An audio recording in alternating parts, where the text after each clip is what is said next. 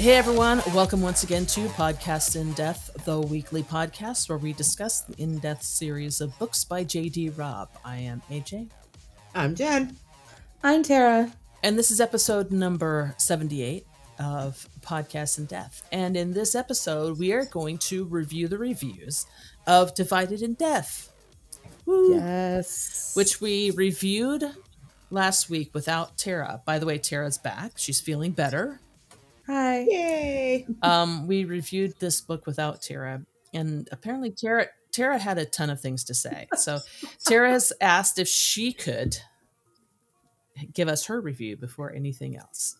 Oh uh, yeah, and I won't. I'll try not to say too much. I just wanted to. No, you say as much as you want.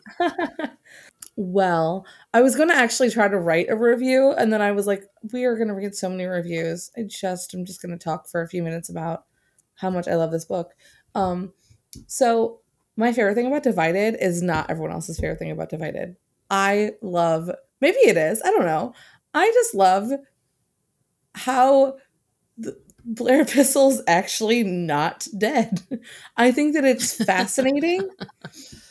it's also one of those crazy ass things that that Eve comes to a conclusion of that um, she does this in a lot of books. She'll like come to a conclusion, and you're kind of like, all right, well, you came to that conclusion because the book can only be so long, and you're a smart cop, and she thinks outside the box. And a lot of times people will question Nora on like, how does Eve come up with this answer so easily? I don't think this one is one of those books. I think it makes perfect sense. Her line of logic is so brilliantly done in this book, and it just makes it even better. I don't know it's one it's one thing that I really really get excited about every time I read it. I'm like, oh, man, and I'm gonna watch Eve figure it out, and the way she figures it out is really great. Like I just, I am clearly I am I am a hundred percent with Eve this whole book. The entire book I'm with Eve, mm-hmm. and um, obviously the the big thing is like the is the the disagreement will be nice about you know what Roarke should do about what the HSO did uh, back in when Eve was a child and all of that. But I am mad at Roarke before any of that because when Eve is trusted to do her cop work and he doesn't he doesn't let her do it from the very beginning, I'm already done with him. In the opening, like in the opening where she goes, she and Roarke go to the house and you know Reva and Caro are there and Roarke is like ready to pounce on Eve for doing her fucking job. I'm I'm done with him. Literal pages into the book. I'm not kidding. Uh, and I was I, no, guys, I get you. you guys did not really talk much about that, you know, like I I was I was like I don't know, I was surprised maybe maybe it's cuz I was thinking I would have said this here so right. I just imagined I you guys were just expecting me to say it yeah. and I wasn't there. So that's what it we was. left that space yeah. open and you were there. right? and, yeah. But it's it's one of these and because it comes so closely after so many books in which there's so much progression in their relationship and their trust of each other as far as how Eve does her police work and of course like um you know what five books ago was a very personal case for for Roarke with with betrayal you know like there's there's a lot of personal stuff that he knows better. Like it just makes me so frustrated yeah. that he's like he's like obviously she, she Riva didn't do it. And he's like can you just fucking listen? Let me do my goddamn job. Like I and so from the very beginning I'm mad at him. And then when he continues to like steamroll her and and you know I know I know people think that it's very romantic when at the end of the book he's like, "Oh, I will I will not do this for you." And honestly, like, yes, that's Roarke, that's what we love, but honestly, I'm more like that's what you should have done from the very beginning. At this point, I'm not applauding you for making this decision. I'm going, you made the correct decision. Here we go. Let's move forward. Good job.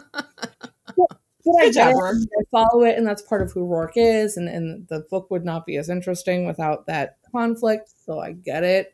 But when you posted the the Instagram that was like, whose side are you on? I was like, Eve. Like, I could not answer that question fast enough. I was like, Yeah. and uh, to be fair, I'm whenever they have a tiff, I'm usually on Eve's side. Um, In general, yeah. But also, I mean, it's it's it's an unfair advantage because the books were we're spending more time with her than him anyway. Yeah. But also, he's he's a hothead, so uh, yeah. I I'm- will say that I am on not. his side. In a book, you would not expect me to be on his side. We haven't gotten to that book, have we? We have not. I can't wait for that discussion because that Because I am so ready to thump Eve over the head in that book. Like, just okay, but I need to know what book it is talk is to me. now. Which book? Innocent. Oh yeah, yeah. well, that will be well, a, that will be a conversation. I kind of want to punch both of them in the Am She face. I could have on using it. avoided books? all of her bullshit if she would have just told him right up front why she was upset. Uh, yeah. Yeah, I'm, I, it's it's a couple books from now, so And every time he tried to talk to her about it, she walked out of the room. She refused to discuss it. So I am 100% on. I mean, Roarke was an idiot and he didn't Yeah. handle it well, but I'm 100% on his side. Yeah. Because she was such an idiot about it. She was just such a child, and I get why, but come on now. So some other little things about this book. Sorry. Um, um, no, that's okay. Because I asked, I asked she you that is, keeping us on track again. The answer. I know. I try. I needed to know the answer. I was very, very curious, and I had a feeling that's what the answer was. So here we go. Okay. So a couple other little things about this book is one, um, other than the fact that I think all the fucking esp- espionage stuff is awesome, I am I am so with Peabody and McNab, and they're like, yeah, spy shit. I'm like, that's fun. I'm sorry. Like, no, they didn't become cops. No one became a cop to do cool spy shit, but like if you can't find some joy in what you're doing, then why are you here? Right. Yeah. you know like i i just i'm like nah eve give them this okay let people have their moment and so yeah no i really love that i um i have a comment on the whole like men suck because you guys were like eh, all men suck but Feeney is perfect in this book and you are correct because Feeney is the greatest Well, yeah. but I'm a little disappointed at the lack of mention of the other men in this book who don't suck. Yeah. You're right. Which, which of course, I'm going to say McNab, which y'all know is coming, but also Right. Commander Whitney. yeah. Yes. I was like, part of me, the first time I read this book, I remember thinking like, this was the book where I go, God, this guy has like, I want him on my team always, you know, like. yeah. I know I know he's he has tough decisions he has to make and he has to challenge Eve in some of the other books. But like when it comes down to what's really important, you know he's got her back. He's got the backs of the people who need his support.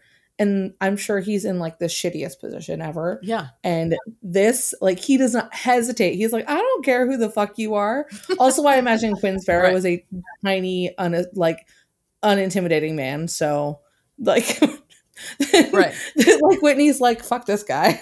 Yeah. But I, I was like, I was like, yay, all the Feeney love. But I also was like, I feel like McNab and and Whitney need some love too because this they, is one of the books where we say Jack fucking Whitney. for real, Yeah. I mean, yeah. They, but I, yeah, so I, I have to throw that out there. You guys were also like, yeah, Peabody was awesome in this book. Correct. She's amazing in this book. Yeah. But you know what Peabody scene I would have talked about had I been with you last week was when Eve and Peabody are in Whitney's office and Whitney goes, I'm, I'm going to ask Peabody what she thinks. And she like has her moment and then she breathes again and then she answers him Right.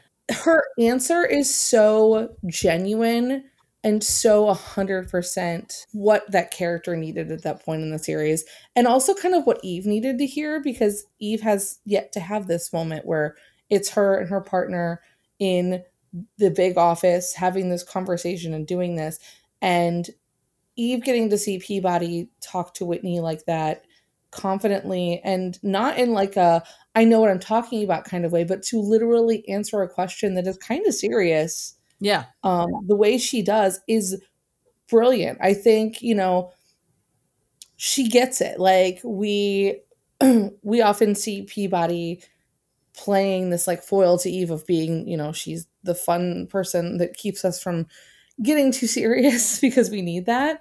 But like she gets it. Mhm. And they always make a point. I think I think that Nora always likes to make a point that Eve and Peabody are very, very different as far as how they came to be cops, but their focus is very similar Yeah.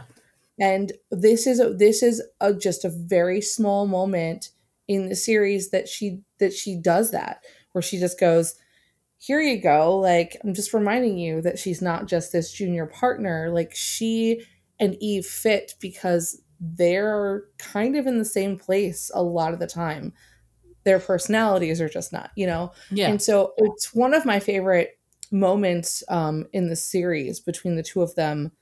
Um, even though, you know, Whitney is also there, but like it's one of my favorite moments in the whole series. And I find I find Peabody in general just to be super solid in this book. And a lot of times when I'm really looking at her growth, it's not in the moments that we always talk about because she's like a subtle she's a subtle strength because she has to be. That's her point next to Eve. And Right. this was just a great example. I think um I think this is one of Nora's best examples of Peabody really being that cop that we are cheering for. So yeah, I love I love this book. I don't I you know guys know that I don't have like a top list because I refuse to do those things. with just I'm just a jerk like that. But this is a book that I don't reread and reread like cuz I tend to just do a full series reread over and over rather than being like I like these three books. I'm going to just read these over and over Right.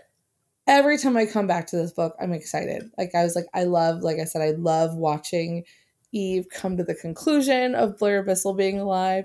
I also find Blair Bissell to be a fascinating uh, villain because he's he's an idiot, but he's also brilliant. Yeah. Yeah. I'm like, what the hell? This dude, like, he really thinks he's special, but also he has been successful. So, wow, Right. it's Yeah. It's a fascinating thing. I really, really, really, uh, really love this book. So, I let me see. Do I have any more notes? Those were like the general notes. Um, yes, Feeney is wonderful. Everyone says that. Um, uh, the little bit of time we spend with Baxter, great, like great interaction between him and Eve because Right. that's Baxter's point in this book. Um, the oh, I'll comment on the whole Mavis Trina party thing. 'Cause you guys were like, why the fuck are we having a party? And I also think that you I also think that you've successfully answered your own question. Um I also think that this is a this is a case for showing that that Roarke is absolutely like Roarke is like a keeping up with the with the neighbors kind of person. Like he is, but he isn't, you know. He he definitely is if the two of them were like, oh, we have to pretend like everything's okay, he's the one that's gonna jump in and make it happen. And he's gonna do Right. it over the top. Right. And that's what this is. Like like they they're just like anyone else. I mean, I'm sorry we we spent all this time with them and they're gajillionaires, you know, like they can have all the privacy they want if they want it. But like they're also just like everyone else where there are times you have to be around people and pretend like everything's okay. And um sometimes you have to have a party to, to prove it, I guess. I don't know. I don't. but I'm not Roarke, who I feel like I think Roarke knew exactly what he was doing. I Oh, don't yeah. know. I think I think he was like, "Uh, you know what, we're just gonna make it a thing because then I I I think and I this is one of the reasons why Roarke makes me mad in this book. I think it helps him alleviate his own guilt about the stress he's putting on her. Yeah. You know, he's putting he's putting her stress on other people. Um, and I don't think he's doing it maliciously and being like, you have to handle my wife right now. But like there is there's there's some merit to needing that like he also needs that time to think and and analyze what he's doing and he's still a fucking hothead about everything and he's still working up all of his info about these people he wants to go murder. Like Right. he is still doing that. And so there's probably some relief and yeah, some like relief of guilt being like Mavis can handle Eve right now, you know, like right. it's it's it's a, it's an interesting thing, but I was like, oh man, this is this is weird. I get I get why you guys said it was weird because I, I don't think I ever thought of it. And then I was like, oh my god, you're right. Why are we having a party? Also, y'all know that Peabody and McNab are disappointed they missed that party. Yeah. Oh yeah. They're like, bah, they're, they come back and they're like, oh, we were in Jamaica, so we probably shouldn't complain about it. Yeah. But we still missed a party. we still missed a party. We still missed a party. Right. McNab missed the, the food probably, and Peabody missed I the mean, spa yeah. day. Right. I mean, they're like, damn it. Well, Peabody but still we had some in- cobblers, so there you go. Well, they're probably well, yeah. They they did still get the cobbler, so that's important. um, but no, I love this book, and um, I want to give my commendation to Caro Oh, Good one. Okay. um, for it. all the Mhm. reasons that she's Caro. Like, I don't think I need to explain that. No, you don't need to Right. explain. Um, We know. yeah, I We love her, and I I'm okay that we don't spend a lot of time with her in the series because she's there's not a reason for her to be around. Right. But we got a reason in this book, and she showed us why she kicks ass and why Roarke has her around. Yeah. There you go. Perfect. The Yeah. end. Cheers. So, The end. Good job. so Mic sorry drop. for talking for 15 minutes. No. No, it's great. I, I I think that our listeners appreciate it because I think they all missed you. So I think they all like want to hear your perspective on it. Yeah. So Yay. There you go, Makes listeners. Now you got Tara. Here I am. And get ready because we got a I mean, show now we for got yeah, now we got some And now we're going to. you. We got some reviews. fucked up reviews, y'all. Jesus. yeah. Oh. We're gonna have some things to say. We Shocking. are. So here we go. Slow down on that beer. Yeah, I know, right? Because I need to You're- AJ's not gonna be able to talk by the end of it. just give me the short ones. this is amazing. She's trying out her penny pig mug, y'all. I do have a penny pig mug, and it's fantastic. Or actually, it's a it's, a amazing. beer glass. It's a beer. Yeah, glass, it's a pint stein. glass Yeah. with the penny pig logo on it. It's pretty fantastic. And I want to say, okay, so before we move it. on, um, so how I came up with this design, so because I was going to put a pig, I was going to like a Mhm. big pig. Yeah. Um, then penny pig got me thinking, and I went and looked, and this penny up here is in fact an Irish coin. Oh. Oh. One of their coins does have a pig on it on the back.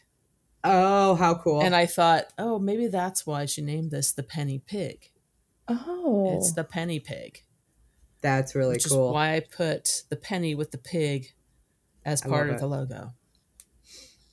So Love it. there you go. I need I to love get it. one. Um, Jana O'Brien just posted a picture of her uh, penny pig bottle. I swear to God, our listeners know what we're talking about. It's, crazy. so wacky. it's it is it is wacky. Is that Yeah. it is wacky. Y'all, if you're gonna like be stalkers, at least like come Yeah. support my local Come join the conversation. Um, Just kidding. is that on Facebook? appreciate Tara, is that on? Um, It's on Facebook. because I wanted to see because I lurk on Facebook. You guys, I know what you're all talking Yeah. about, even though I don't participate. Yeah, she got like the bottle. You had it. You have it on the bottle. Oh yeah, Oh Yeah. yeah, there it is. Ah, to be at the penny pig. Oh, with her Christmas decorations. That's so great. I'm gonna tell her we were just talking about the design. that's funny. I love it. Yeah. I know. I was like, I need to. I'll like go on the the page and like look at all of the amazing merch because you know I've been watching you develop it and you like share it with us and I'm like I want this. I don't have anywhere to put this right now. Stop. One of these days I will. That is fantastic. Well, thank you. First of all, thank you, Janet, for buying your penny pig water bottle. yes. We appreciate that. We're so glad you love it because it's great. So, okay, Alright. these reviews. Ready for these reviews? Yeah, these reviews. Oh boy, I here we go. I can read this first one. Um, Go for it. Yeah. If I can, if I can read it over the eye rolling that I've been Mhm. doing reading these. First review is a one star review. Distasteful. I cannot believe that Nora Roberts cheapens herself by writing such drivel. This is the first and last JD Robb book I will chance reading. I only read it halfway through. It was so unclear, seemingly written with the pretense of intelligence. So was I this thought the constant right. I thought the constant empty dialogues were wasted breath. I have read seven books by Nora Roberts, and I will have to wonder if she has a twin sister living inside her mind who must be writing the J.D. Robb stories. She seems to me to be wandering from realism in her Roberts books to total abstract in her Robb books. I think in her Robb stories, she must be letting her hair down with all the unnecessary swearing and attitude the female characters have. There is a lot of rage there. I will take Nora Roberts over Robb any day. Sorry, Robb fans. I just think it's all too shallow to waste my time going there again. Just like paintings from abstract to real, different strokes to for different folks. What? Yeah. Okay. wow, So, you th- they think that they wrote a beautiful and brilliant review. okay. So first of all, where where do you get off? You're making these assumptions and judgments of when you've read a half a book from the middle of the fucking series. Yeah. You haven't read the entire story. You ha- don't know what these characters have gone through to get to this book. So this abstract to real is a bunch of nonsense. You don't know what the fuck you're talking about. So just shut Also, up. I don't think you uh, know what abstract or realism means. I don't think she does either. Like, She's just not- trying to be smart. what what and this is like not even like a a comment on her thought on this book just in general Yeah. Uh, It's you don't know what these things mean that word does not mean what you think it means no, Yeah. it does not. You wrote this with the pretense of intelligence. it's really yeah like this is this is one of these like i read literature Yeah. ones Literature. like well, no, because I- she admits she reads Nora Roberts. She likes Nora Roberts. Well, she doesn't no, like. but you She know doesn't like saying, J.D. Robb. it's Yeah. one of these like i'm this is superior this this this person thinks that they wrote a brilliant review that is witty and pithy and it is not And you know, here's the thing. Um, unnecessary swearing and attitude the female characters have, there's a lot of rage there. Okay, well, Yeah. first of all, I think if you're talking about Reva, Reva has a perfect reason She has a good reason to have rage. to have rage. First of all, Yeah. her husband was cheating on her. Secondly, with her best friend. with her best friend. Secondly, he framed her for murder. Right like And look at all the ways she was a victim in this Yeah. book and she shouldn't have rage Yeah. And Eve has rage because of all of this stuff, all of her background. And then this comes up with the HSO, you know, and yeah, uh, I'm just saying you do not get to write this review when you read literally half of a book in the middle of the series. Right. also in general stop implying that women aren't allowed to swear Have rage. or have Yeah. swear. rage like ew that is get go back to 1942 Stop. And get out of here I don't know what seven Nora books you read out of the how many how many right. Nora books does Nora have? I've read seven of them. Okay, so I'm an expert. Let me just Right. tell you about this one, and it's like, what? Well, Which and ones did you all- read? Because in most of them, the women Yeah. swear. Oh yeah. Yeah. Not just most, all. I mean, maybe not I the mean- really early ones, but No. But I mean, swearing is um pretty prevalent in her regular books. yeah, So oh but this, this final final line of this brilliantly written and clever review just like paintings from abstract to real different strokes for different folks that's just stupid. Well, nope and you know, yes, you're right. Okay, what This you're trying to say is you. correct the sentence is terrible and um right. yeah, Stop. this book is not for you. And that's what you should have said all along instead of this Right. garble of word vomit that Being like, makes women can't no have rage or and and saying that Nora Roberts cheapens herself by writing such Mhm. drivel. I mean, you can say that Come this book now. wasn't for me. Writing style is not for me without saying like, oh, the writer is cheapening themselves by writing. But such she said like these empty dialogues. I'm like, I'm sorry, what empty dialogues? yeah, what empty dialogues. Yeah. What? uh, yeah. There wasn't time. This is one of the more complicated book. books in the series. Yeah, Well, listen, I guys, they didn't have time to give us examples. They were too busy being brilliant with They were too busy know, being smart. with their final their final line where they tried to, you know, compare paintings and too busy art being and smart. know what the fuck they're talking about. too busy being smart, Oh, and that's where you get in trouble. I mean, I know that. For, so, True oh my God, story. AJ, you should read the next one. I should read the next one because it's short. yes. AJ, because she's had beer, needs to read this one. Uh, this shows you what a lightweight I am. it really does. It's funny. it. I This is it. exactly why this beer sat in my refrigerator for like three months. So if we ever do our, if we ever, when we when we do our podcast in death New York trip, we don't allow AJ to drink. Is that what, you're- is that what you're it's not a good idea. It's not a good idea. No. Okay, So good enough. All right. Next review is one star. Rubbish.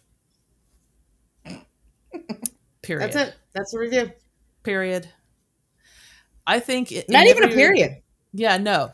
But I think Right? Not even a in every one of these, or in a lot of them, we've had all variations of this same theme: garbage, Rubbish. rubbish, trash. Trash. Yeah. And it's just one star. I mean, it's just a one word review: garbage or Okay. trash. So here, here's my here's my feeling on that because I am the person that loves me some trash and I love a good dumpster fire in my fiction. Mhm. Like, give me all the hot mess you can give me because that's what I want. So if that's what you're saying, I don't know why you're giving it one star because rubbish to me is good. I'm just saying. One man's trash is another man's treasure. Exactly. So there you go. I mean, I like that gif of the dumpster on fire rolling down the street. That's like that's what I want in my fiction. That's what I want. Like, love give it. Me, give me all the hot messes. Yeah. all of them. some people love that. This person Much more didn't. interesting than the the straight perfect character. Yeah, I agree. All right, then. Um, is the next one yours, Jen? Oh, it's all yes. Jen. I can't wait for this one. One star, waste of time. I was a fan of Nora Roberts when I was reading the romance slash mystery novels that are very popular. That sentence doesn't make sense, but okay. I am not at all a fan of the J.D. Robb books, another pen name. These take place in the future and feature a policewoman who gets to the bottom of murders and crime. The reason I don't like these books, after reading two of them, is because it is too obvious the author doesn't know much about police work and real crime fighting. It is as if she sits at the computer just making stuff up. Shocking. A fiction writer sits and makes stuff up. Maybe that is exactly what she does. That's literally her job. Yes, you're right. There doesn't seem to be any research to make these stories realistic. If you like mystery and crime stories, read Michael Connelly's books. They are really good. Um, Michael all right. Connelly's books. Do you mean the ones that are also fiction? I mean, He also apparently he's, and, and apparently he's things more up. realistic. I, I guess. I, I, Sure. I don't know. Sure. I mean, Mm-hmm. whatever. I mean, I don't know all that much about police work, but I, I they Right. seem to it tracks.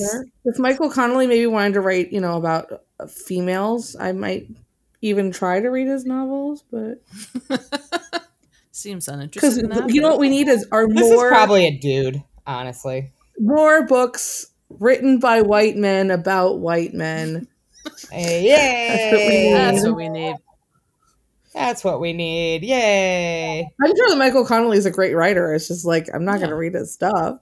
yeah, no, It just I don't understand. Like I unless this person is themselves a police detective, yeah. then What I do don't they know? see where they.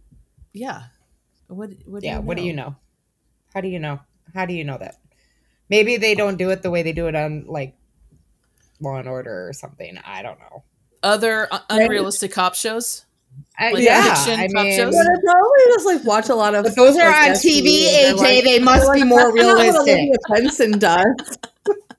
They're on TV.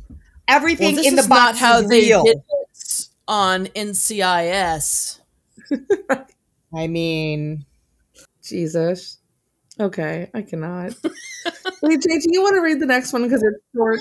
Um, What I can read the next one because it's short. If you want me to. I- if if you like, I, you can. Well, read because eventually I'm going to get to a long one, so it's it's fine. I can read a long one. Well, then I will read the next one, and you can read the.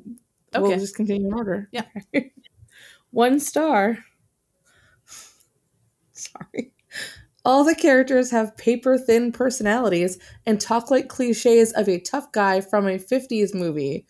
All the situations seem contrived and illogical. All of them. All, All of them. all of them. This is a book that, oh, by the way, has a scene with Leonardo in it. So just imagine Leonardo talking like a tough guy 50s.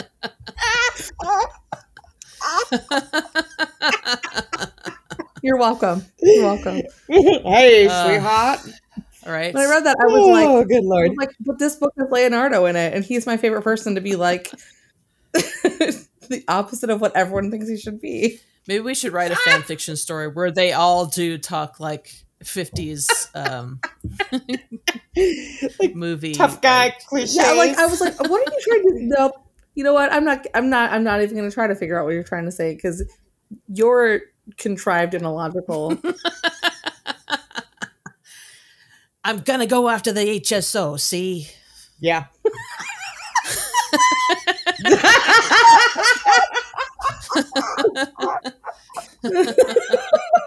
There's nothing you dames can do to stop me. yeah, that's honestly, we don't even need to finish the episode. There it is. that's, that's the important thing. Oh my god. Oh, oh my god. Jesus. Uh, anywho. Good times, good times. Okay, you're up, AJ. All right. Let's see if I can get through you this one. Can you please read this as a 50s movie?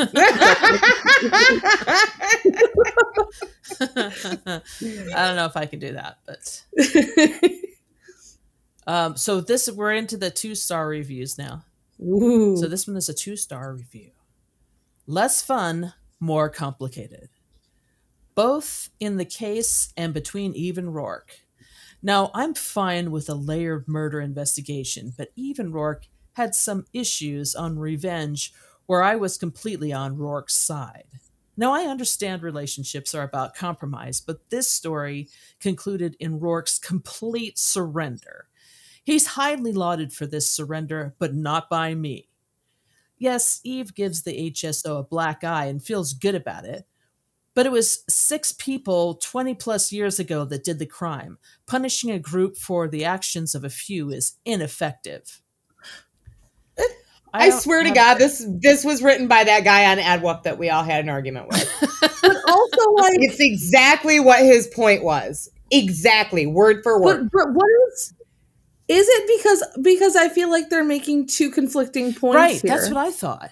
yeah, You're like I'm on Roarke side. I want these people to be punished, but also no.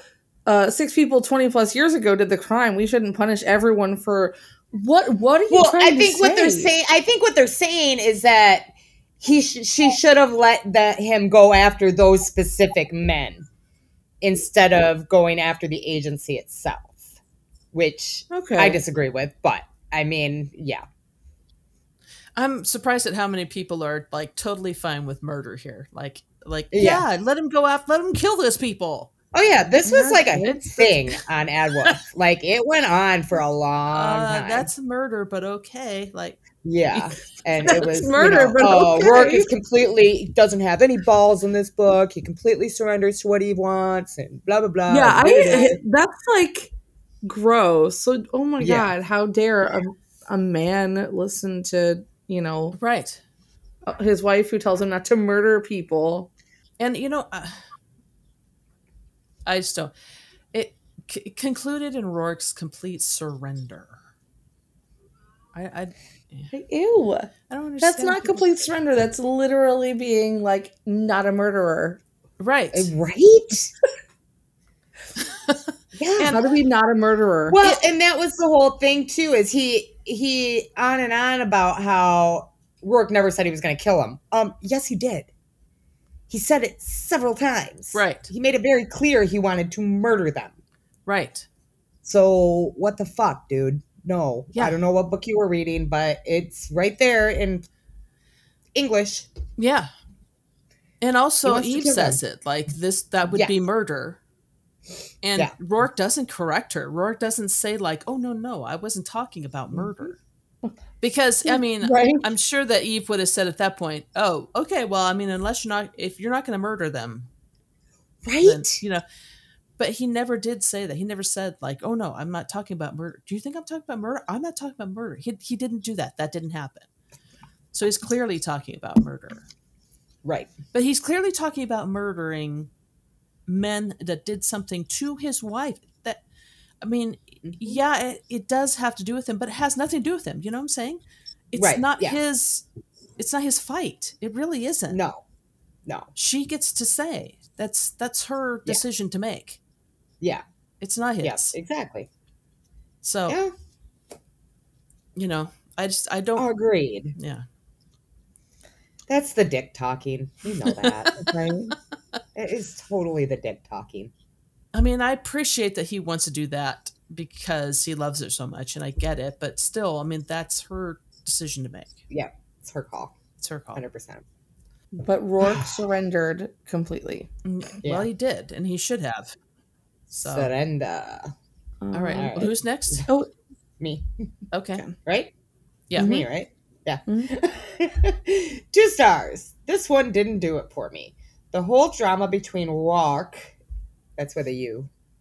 I'm gonna, say, I'm gonna start saying it that way from now on, just FYI. Rourke and Eve was so frustrating because Rourke was completely in the wrong. Yes, he fixed it at the end, but there was so much needless posturing. Uh, yeah, agreed. But I don't know that that really warrants two stars. I mean, also like uh, we don't do we not like conflict in our books? You like no plot? Okay. I mean, I guess. Well, we want sunshine and rainbows all the time, Yeah. Tara. Mm, I, Duh. we gotta read a different series, man. Like, I mean, what? right? Uh, but I also like these two together because you know, this uh, the person before it, you know, is all pissed off because Roarke completely surrendered. Then this other person's like, you know, he was, com- Roarke Roarke was was completely wrong. in the wrong. Right.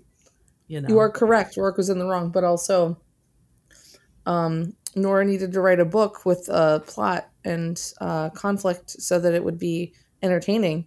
So there it is. That's what you get. yeah. So Honestly, I there's in general, like not just about these books, but in general, anything that I'm consuming, you know, whether it be a book or a TV show or a piece of theater or whatever, like a a storyline that makes me just a tiny bit uncomfortable is something that's going to make a bigger impact on me, you know? yeah, I agree And with this, that. this book, there are things in this book that make me a tiny bit uncomfortable in the way that it challenges me to think outside of what, like, my, my instant reaction to being like, Eve is right and Roarke is wrong. But, like, this Right. also challenges me to think about Roarke's process and why he, you know, like that, that is the genius of Nora being this, you know, successful and brilliant author is like she writes all these books and she still manages to give us storylines that make us go well i didn't really like that but i follow it and i learned more and i i was forced to use my brain and and try to sympathize with people that like that's that's what this this this one is and she's got a few of them in this series and i think this is one of them.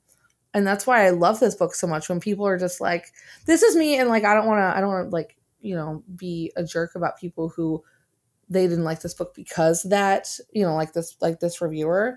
But for me like that's the thing that i love in this series Right. is when she like here's this uncomfortable storyline because she's Nora Roberts. At the end of the day, we know that Roarke and Eve will be fine. Right. Yeah. It's mm-hmm. okay. Yeah. It's the whole Yeah. point of it. Yeah. We're gonna watch them suffer a little bit, and they're gonna learn about each other, and they're gonna grow, and we're gonna be like, "Well, that wasn't very sunshiny, but we got there." But I do respect people who be like, "Nah, this this is not for me." I get that. But So- you know, if there wasn't any conflict between them ever, then you'd have people complaining about like, you know, they're always like there there's never any arguments. They're always perfect. They always love each other. It's like, you know, People who say that they're that they don't fight with their partner are full of shit. Like I swear to God, I don't believe that at all. Well, in those type of relationships, if they don't, if they really don't fight with their partner, someone is doing something very wrong Yeah. in that relationship. Yeah, There, there was one review that I didn't there there was one review that I didn't put in here that the person was talking about how she and her husband read this series and they came to that when they both were talking about how ridiculous some of the arguments are that even Roarke have like and they were laughing about it and it's like well I mean what do you want them to I mean okay so yeah. you want them to argue about more like about the things that you argue about in your daily life should we should we have to hear about them arguing about somebody didn't pick up their underwear from the bathroom floor or I kind of want them to have an argument like that, just I, because. yeah be i mean funny. it'd be funny i get it but you know Did you leave your goddamn socks on my sleep chair? yeah Ugh!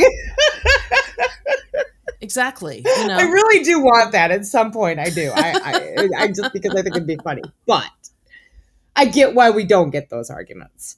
And besides, it, I mean, they've got Somerset cleaning up after him anyway, so they wouldn't really have. yeah but you know what i'm saying like No, I do know. we- I get it. want to constantly hear about them arguing about you didn't text me be- when you were gonna you know stop by someplace after work or you know Yeah, or just the mundane stuff that people argue about all the time right. i don't Yeah. want to hear those arguments No, Yeah. you know No. And this is, I mean, like again, this is part of the.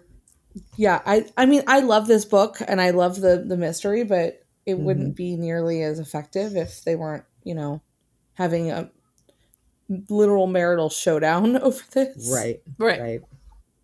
Oh shoot, is it me? it's you It's It's you. me, okay. Oh good.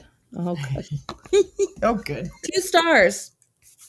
I'll be honest, when I read the blurb on this book, figured it would be a snoozer for me. I'm just not into the whole techno terrorist and conspiracy theory type of storylines. I was hoping I would be pleasantly surprised, but unfortunately I wasn't. The whole Homeland Security spying on people and killing off civilians just wasn't very interesting to me. The only thing that really piqued my interest was all of the supposed victim was the supposed victim turning out to be the killer. It seemed a bit far fetched when Eve was suggesting it, and then it turns out to be what happened. Huh. I don't know what it is about when Eve and Roarke have marital problems that interests me. That was definitely the saving grace of this book. Eve and Roarke were fighting over what to do about finding out the HSO knew what happened to her as a child and did nothing to stop it. Obviously, Roarke wanted to get revenge for what she went through, and Eve didn't want him to do something that could lead him to getting put in a cage. I was surprised when Roarke didn't make them pay at all. I understand him not killing them because it hurt Eve, but I would have expected him to do something to ruin them professionally at the very least. I have a feeling this decision may come to bite him later in the series, but time will tell. This book was just okay to me. It was too techy for my tastes in general, but someone who likes that stuff along with a spy and espionage angle would probably enjoy it immensely. i mean uh, what i do appreciate about this review is that they realize it's not for them and they say that Yeah. I I no, I appreciate that too. Um, I appreciate that this was the person that said like the complete opposite of what I said earlier. Like it was far fetched that Eve suggested it, but I was like, "Mm, I disagree. But I I that's a thing that that's a common thing in the series. People being like, mm, Eve came to that conclusion too quickly. Well, the book's only so long. What do Yeah. you want? Like you know. Um, but no, I I appreciate that they're like, well, I I still liked it because even Roarke fought. they had marital problems. right. And I and I appreciate that this person said at the end, like, if you're into that kind of thing, the techie espionage angle, you would probably enjoy this immensely. Right. I mean, I am, so it's one of the yeah, reasons why. I think it's really cool. Again, I don't know if you've heard me say it 16 times on this episode. I love this book. Uh, yeah, all the I techie also- stuff. I also like their comment about um, you know, how they expected Roarke to at least do something to hurt these people, not necessarily killing them. Right, which is exactly they what we said would like too. come to bite him later. And I was like, that's an interesting angle. Mm-hmm. I okay. Okay. Uh, but maybe not because he what he did do was erase any information in their computer systems. So right. So I mean honestly, so that's pretty That's good revenge something. on its own. right. Yeah, I mean, so there are a lot of things, even though this is a two star review, there's a lot of things about this review that I actually like. So Yeah. No, it's a I I appreciate this review. okay. So is it me again? Yeah, it's you. All right. Two stars. This is In Death, Eve Roarke, number 18, and one of my least favorites. It seemed to drag, which is odd since we learned some new information about Eve's past. The main mystery of the book is that Roarke's assistant's daughter, who also works for him, finds her husband and friend dead in bed together. The mystery leads to spies and a covert government agency. Roarke and Eve have a conflict in their values that pulls them apart. I know we were supposed to see that situation from Eve's point of view. I just don't think like her, and I was on Roarke's side on that. Eve is just way too black and white all of the time, very rigid. I like her, but I could never be like her. I force myself to keep at this book so I can understand what happens in future volumes, but if I didn't already like this series, I may not have finished it. So I I like Eve, but I could never be like her. Well, nobody's asking you to. Right. That's not what this Oh, series is yeah. about. Like, I mean, yeah, Eve is sometimes too black and white, and that's a flaw in the character that is pointed out constantly. right.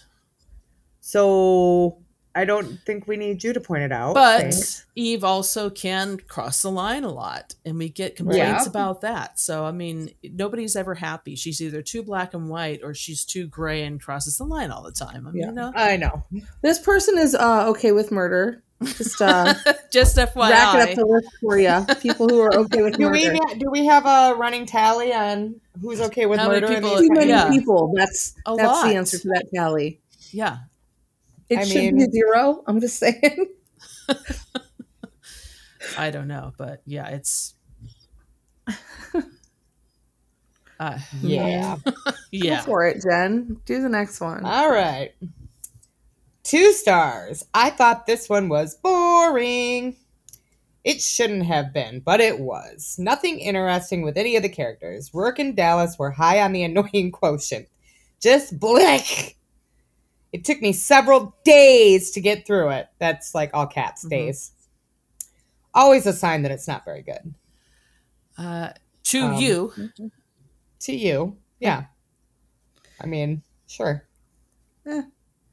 Yeah, we I- we we did not feel that way about this book. yeah, Obviously not. Also, sometimes it takes me several days to get through a book because I have a life and I have things to do. Exactly. Right? I was just thinking that. Not I'm like, yeah, I've is read this book multiple times before, and it still took me three or four days to get through it because Well, there's a lot, and it's not not because it's boring. It's because there's a lot. It's very dense. Yeah. Mhm. Roarke and Dallas Oh. were high on the annoying quotient. High on the annoying quotient. Okay. Okay. I mean, yeah. We'll be at three stars next. that can only right, get there we better as- as we get closer to the worst review ever. which is not this one. Although No. I'm sure I will have something to say about this one. I'm sure. But this one here is a three star review. I read the first 17 books in the series last year and mostly got a lot of enjoyment out of them. I decided to pick up this this next one this week because I wanted something that would be a quick, enjoyable read, and if I didn't start reading the same series over again soon, knew I'd never catch up. I still have another 20 plus books to go. I don't know, I'm still getting some enjoyment out of the series. I have a lot of love for secondary characters. I mostly really like the crimes, though this one was lacking a bit for me, and I found myself getting a bit confused with different agencies and stuff. And I, perhaps weirdly, like the food descriptions, especially the really gross sounding street food ones, but it's getting awfully samey. Each book pretty much follows the same formula as all the previous ones, and it didn't always bother me so much before. It's starting to grate. Roarke is always involved in some way with a suspect. I know he owns half the world or something stupid, but come on. It feels like a really easy way to make sure he can get in on the case or to cause some sort of friction. This time, the suspect is one of his employees and the daughter of his assistant, Caro, and Eve always gets herself blown up or something similar. Eve's horrendous past pops up, but very rarely does anything develop further with it. You can pretty much predict when this is going to happen. I'm not going to lie. The Eve Roarke relationship is one of my least favorite parts of the series. I think I've probably spoken about this before, but I just don't believe in their relationship. It feels forced and leaves me feeling cold a lot of the time. It doesn't feel natural. There's all this soppy talk about how Eve never thought she could love this much and all that crap, but I never feel it. It doesn't help that I'm not a Roarke fan at all. Sometimes he can be okay, and I think I might start to care about him. Then I soon realize that no, I don't. he doesn't feel like a real character. He's too unbelievable. Everyone loves him. I think he comes along I think he comes across very controlling and almost robotic in his speech.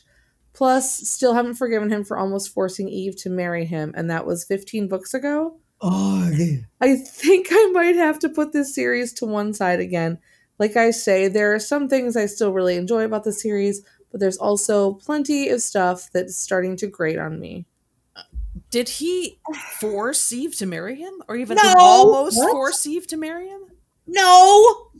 Forced her, Um, almost forced her. What series are you reading, person? She will never I- forgive him for that thing that didn't happen. I just What? I don't understand how these people get this sort of read on that character. I just But also, don't. like, I- why are you reading an entire fucking series if you don't like? No, I get that, but uh, how? How do you get? How do you come to that conclusion? How? That he for- almost forced Eve to marry him. Well, any of her bullshit. I yeah, I don't.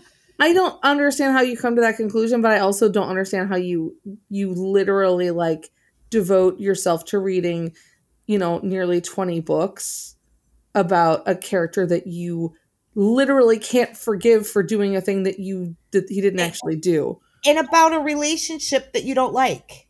Yeah. I mean, Especially because they don't like that Roarke is always involved in the cases. So it's not like you're reading it just for the cases because Roarke's there too. yeah. He's Yeah. everywhere because he is a fucking main character. Right. But that's, I mean, uh, we've established, I think the first several books established that that's what this series is. Yeah. So if that's not what you like, the thing that the series is, then why are you reading? Like, Yeah. I'm I'm reading this series that is the thing that I don't like, and I'm going to complain about that I don't like that. It makes I- no sense. Yeah. And I just don't, I really, like, I see this wi- about fictional couples a lot. It feels forced. Well, Yeah, does it? No. No. Also, I mean, I have seen fictional characters that sound that are forced, Right. and you know they're forced. This one, no, yeah. not even close. No. You're crazy. I don't unless she's thinking like there's no way that that man could be interested in that woman or vice versa Which is gross. because of what their yeah, own Yeah. otherwise I I don't I, I never saw this as forced or any kind No. of. I, I people Yeah, just How do This- you not care? They this is not a, the this is not a damn series it. for you. Stop reading this series. Just right. Yeah. You're not Especially hurting if you're you're gonna if you're gonna bitch about it. But still give it three stars, which Yeah. okay. Roarke is too unbelievable. Everyone loves him. Well, I can. I mean, I don't think that's correct. I can think of a handful of people at least who don't love Roarke. I just, you know, and I had high hopes when, because I, you know, I say this all the time. He's always involved in some way with the suspect. He owns half the world or something. Come on, I say that all the time. Well, but yes, but again, that's what But- this series is. exactly, yes. exactly. And so, man. yeah, everyone. Yeah, yeah, whatever. Just over here doing I heard that, Tara. everyone. all right, AJ, you're up. All right, It's all you.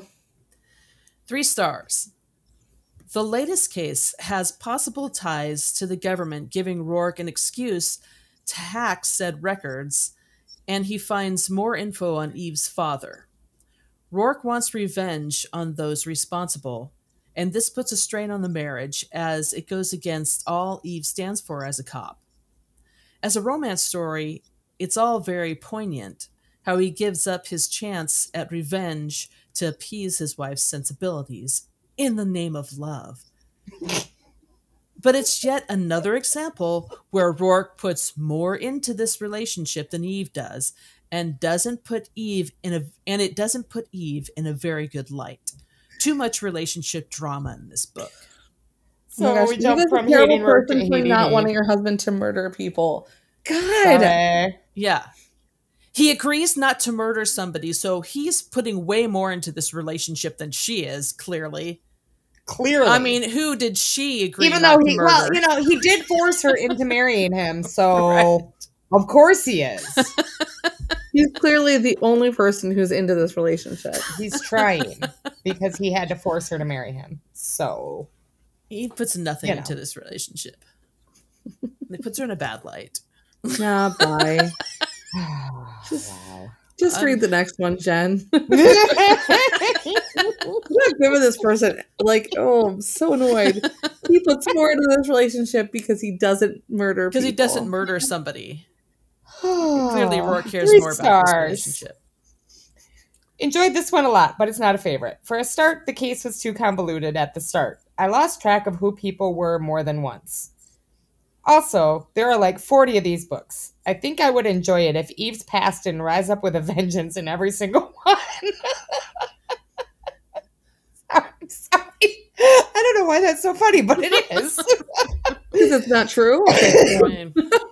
Mira continues to be amazing though, and I am really, I really am enjoying Eve and Peabody finding their footing as detective partners. Roarke was slightly less annoying than usual in this one too, and I just generally adore Feeney. I mean, yeah, that Yeah. we agree Correct. yeah, we 100%. 100% agree with that. Oh man, But, I mean, again, Eve's past, that whole thing, is what the series is. It's part of the story. Yep. Also, it literally does not rise up with a vengeance in It every does book. not. it doesn't. I mean, yeah, it it makes an appearance in every book, but I wouldn't say it rises up with a vengeance. Right. It did in this book because that was the point. Right. Of this but book. otherwise, not so much. Yeah. Mm. but I do I do appreciate that you know she found Roarke slightly less annoying and that she Slightly generally less loves annoying. Feeney. This is an interesting choice to be like, this is a book where Roarke is slightly less annoying than others. Right? like, Right? Yeah. Okay. Like all of us are like, God, Roarke is such a douche in this book. I want to punch him. She's like, she's like, oh, he's slightly less annoying in this book. What? Just Like, what? what? What books is he more annoying than this one? I mean, really? there What many. book is he more annoying than this one? I want to know. I really, really need an example because I, I'm curious. I want to know who- Right. what. I do Yeah. too. I really want to know because seriously, I, I I can't think of one. Oh my He's pretty fucking annoying. Yeah, book. he is. You're right. And that's coming from somebody who absolutely adores Roarke. hmm He's fucking annoying He in this is, he is annoying in this book. we want to throw punch him because Just don't say that Again, on I- Facebook. don't say that on Facebook, but I can say it here. Enjoy Facebook jail again. Like what? So now No. Tara gets to read the worst. Oh, here we go. Here we go. I am like I am so uncomfortable with this review. Oh, I'm uncomfortable and angry about this review. I am like ah, are you fucking kidding me? It's it's the worst. It's the worst review. It's the worst. Um, trigger warning. Trigger here, warning. guys. Yeah, exactly. Like violence against women, trigger Yeah. warning. Jesus. Oh my God. Okay, here, we, go. Here we go. It's a three star review. Not really sure why you gave it three Right? stars. Well, we know why. When you read the review, you'll know why. Right? This is a three stars for this. God damn it. I hate it. Okay. I'm so mad. Okay, three stars. I have to admit that I cheered when Peabody got backhanded. I don't think I've met a more whiny, sulky, aggravating sidekick in history of my reading. I'd not be sad if Robb decided to off her in her usual bloody, highly imaginative way. In fact, the bloodier the better as far as I'm concerned. Hashtag Peabody bled to death, which I hate this. Uh, I hate this so uh, much. Uh, uh, With every fiber of my How- being, I hate this. how do you, what? what? It's gross. I yeah. You like It's okay, I, gross. I don't I don't know why people wouldn't like the character. You're allowed to not like the character. Right. Literally, You're allowed to not like anybody. I love that a character got hit and like was backhanded by a man. Yay, violence against women. Um also you should murder literally kill off probably like the third most central character of the goddamn series. In the Right. most bloody way. in the most bloody way you can. Also, also yikes, but like this this after this book because the next book that happens is a little uncomfortable with this. Yeah. statement. you're like, uh, I want to read their review of Visions, Oh Yeah. my god. I mean, but I don't because I need to find them and punch I them. in mean, the they probably have one on there, and we're gonna get to read it next time because It's you know. a- I'll, I'll hope look and see, but I want I to. I want to cheer when I find this person. You know, on where the- is Facebook jail when you need it? Because this person, well, this is good. For news, real- though. well, where's Goodreads jail then? Because this Good- person I don't know fucking if deserves Goodreads it. has a jail. It They should. should, should. because like Yeah. literally the it's just I'm I'm so and you know this could have been about any character or th- any female character in the series, particularly female. Um, in any of the books, this review would have made me disgusted. Yeah, yeah. Like It's gross. You, It's gross. It's wrong. It's just it's disgusting. Y- You can you cannot like a character and not go out and say shit like this on a review site. and Yeah. say it's okay. Like I was so glad that this character was was physically assaulted by a man. Yeah. too. And I want to see them murdered in the most bloody and I want to see them murdered. And I can't wait for that. Like, what? Uh, And also, like, really, you think that you're just gonna like? Okay, on Goodreads, do people comment on these reviews? Because I want to read the comments. They do, but I don't think that anybody commented on this. because they were like, we're not giving you the fucking benefit of like Right. acknowledging this bullshit where you're w- literally asking for one of the most beloved characters of the series to be offed in the most bloody, highly imaginative way you can. Gross. Ugh. Disgusting. We're not even laughing about this one, guys. It's just gross. It's I'm like I'm yeah. It's wrong on every single fucking level. Yeah. Honestly And like Whoever honestly, put this out into the universe, I hope you're not one of our listeners, but if you are, shame on you. shame on you. Yeah. honestly seriously. like if if there were a scene in the series where a female character who wasn't the murderer because you know murderers but like you know what happens in conspiracy to ellen bowers because she's murdered and she's a victim. But like had there been a scene where some man had punched her and like the and she not been murdered you know she not been a victim and people been like oh my god I love that she was like hit in the face, and I hope she loses her job and that JD Robb kills her off, even though we don't like the character and she does kill her off, but it's not like I don't Mhm. care if you like the character or not. Like you do not. It's it, mm, I'm just so uncomfortable with the idea of being like you should kill this character, Yeah, Yeah. and I am I am celebrating violence against women. No, so uncomfortable. it's gross. Yeah. Ugh. So yeah, Moving on to actually a pretty funny review, but that's true. It's true. okay. Next review. Three stars. I like this series, but can we please, pretty please, with a cherry on top, stop mentioning how attractive Roarke is? I get it. He's so pretty and attractive. Women like him, men like him, old ladies like him, lesbians like him. She didn't mention gays, but I'm pretty sure that gays like him too. I I guarantee you can't see that that's not a thing. Every breathing thing on the planet likes him. Please make it stop. Please make it stop. Why would an old woman talk to the man's wife about how he made her feel from like two sentences? Has no one ever heard of not saying everything we think of in these books? But anyway, enough ranting. The mystery is actually good.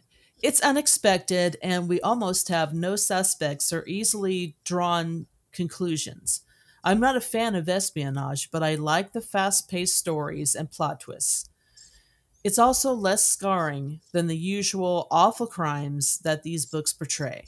The Eve Roarke clash here was a little different too. I was anxious to find out what they'll do eventually. Please make it stop. Make it stop! It just makes me laugh. I don't know why. Oh, right. Funny. I mean, Stop saying how attractive Roarke is. Make it stop. why would an old woman Oh. talk to the man's? Well, first of all, how old do you think Hero is? Caro's not old, I don't think. I think she's supposed to be like in her 50s, maybe 60s. That's not really old. Yeah, no, it's not. Yeah. I can personally attest to the fact that it is not some old lady. Why some old lady? Like, okay. And when, let's say the Caro's my age, which is perfectly reasonable. Okay. And Yeah. not old. She's been and not working old. for Roarke for what, 10 years? Yeah, She'd have been like- In her early 40s when she started work. That's not, that's not old. That's not that old. it's no. still young enough to appreciate a young dude in his 20s who's as hot Uh, as Roarke. yeah, And I think it's okay to say that to his wife. And I think Caro said that to Eve. especially in a situation like that. Right. And, and Caro said it to Eve because she knows that Eve is not one of those women that are like, you know, how dare you? You better not. Like, Right. Eve, like, yeah, I know he's Eve is- attractive. And, you know, Yeah, Eve is pretty well used to women drooling over her husband. I mean, her own Yeah. partner is constantly making comments Right. to her. yeah. So I don't think Eve has a problem with Caro saying that. No. I mean, I, I think it's And on the other hand, she also knows how Roarke feels about Caro. She knows that he's, Yeah. you know, he's attached to her and he loves her, but obviously not that way. And Yeah. you know, so I don't see what the problem is there. It's it's stupid to harp on that, but all right. yeah. Yeah. I just, I, I just like the please make it stop comment that made me laugh. I mean, it's I mean, I get that Yeah. it can be annoying to some people, and I understand it, but still. Um, whose is the next one? I thought Jen would appreciate Uh, this next one. It's mine and I love it. I know. I, I put this in there Yeah. specifically for you. perfect for Jen. Four stars. The one with the spies. And that's for you because because it's it's a friends reference. it's a friends reference. Yeah. Totally. For anyone who doesn't know, all of the Friends episode titles are the one with the. Right. So the one with the, you know, whatever. So, yeah, this is the one with the spies, and henceforth, Divided in Death will be known as the, one, with the spies, One with the spies. I love and I love it. Yeah. So Oh, We might even okay. name this episode the one with the spies. the one with the spies. Oh That's a great title. See, it works. See? Yeah. That was so nice of that reviewer to write the episode title for you. That was a very nice reviewer. Yeah. Thanks for that. Okay, well, I have an, another four star review. All right. Yeah, another long one. Holy long. shit. Sorry. yeah, poor Tara keeps getting the long ones. It's all right. Okay, here we go. Four Oh, stars. you're making up for last week. Yeah. Right? You guys are like, God, I keep hearing her voice so much. But here's the uh, that's the four star review. But I was like, really? After that review, you're giving this a four? Okay. yeah, I mean, whatever. Yeah. So, So yeah, so here you go, four stars. In this latest installment of the In Death series, Nora Roberts, JD Robb, has amped up the hip lip trip, uh, but I don't like the trite and repetitive dialogue that continually appears in each book of the series. Reread any of this series and you will see it yourself. It has a cut and paste feel to it, predictable elements, you can bet Feeney will rattle his bag of candied nuts, that Eve will have another of her done to death nightmares about her childhood, that Roarke will throw a snit in a power struggle with Eve, and they will have rabid sex several times, yawn, that Mavis will show up whining, that Peabody, my favorite character, will sling wise cracks and obsess about food, cobbler this time, that McNab will be as obnoxious as ever, that Nadine Furst will get the scoop, that Eve's bosses will be gruff, tough, supportive, and that the obnoxious Dr. Mira will still smother Eve in excruciatingly patronizing tones, fuck that you. everyone will obsess over drinking real coffee, etc. I really enjoy this author when she hits her stride and makes the mystery gripping and engaging as in her earliest books in the series. This time, Roberts takes on the Homeland Security Office and makes some really pointed political comments which with which I happen to agree. Eve shows her warrior woman persona in, a, in full form when she orchestrates a takedown of the corrupt HSO in what she perceives as a big way. Eve rationalizes and justifies it as a way to satisfy her burning rage and lust for revenge when she learns through Roarke's hack into the HSO database that the HSO was involved but did nothing for her during her childhood trauma when she murdered her father as a way to survive her personal horror. Wow, that was a really long sentence. Mm. Um, however, I really hated it when Eve mulishly blocked Roarke's personal need for retribution. To me, it was doubly wrong because his father was involved in Dallas during Eve's nightmare experiences. What irritated me most is that it felt like Eve emasculated Roarke by forcing him to give up his righteous revenge and ability to settle accounts in his own way just for some mawkish sentimentality for her. My first construct first constructive criticism well, this is no. This is the first constructive one. The other ones were Oh, not right, constructive right, the in rest of it's any just- way. Completely not constructive Yeah. criticism. hmm My first constructive criticism, I'll be the judge of that, is that Nora Roberts Nora Roberts would lose the trite, overused, overly polite, phony dialogues between the characters. Eve's prickly, brutal, and crude dialogue and Peabody's snappy, clever rejoinders provide the only real feeling in the dialogues. Secondly, I wish that in the future books that the author would serve up something that doesn't feel like one is reading the same story again and again, only with different murders, murderers, crime scenes, and victims cut and pasted in. In fairness, J.D. Robb Nora Roberts is one of the better writers in her genre, in my opinion. In the futuristic In Death series, we don't have to endure designer label references like Manolo Manolo. Manolo Blahnik. Manolo Yeah. Blahnik. So clearly, I am Eve, right? Armani, etc. For references to current musical artists, etc., like she floods some of her other books with, namely Robert's latest Key of series. Yet I will read her next new stuff, even if it sounds like her old stuff. Okay, first of all, how dare you disparage the Key series? she's not really disparaging the Key series as much as she's sick of the uh, product uh, placements, I guess. I don't remember very much product placement in that one though.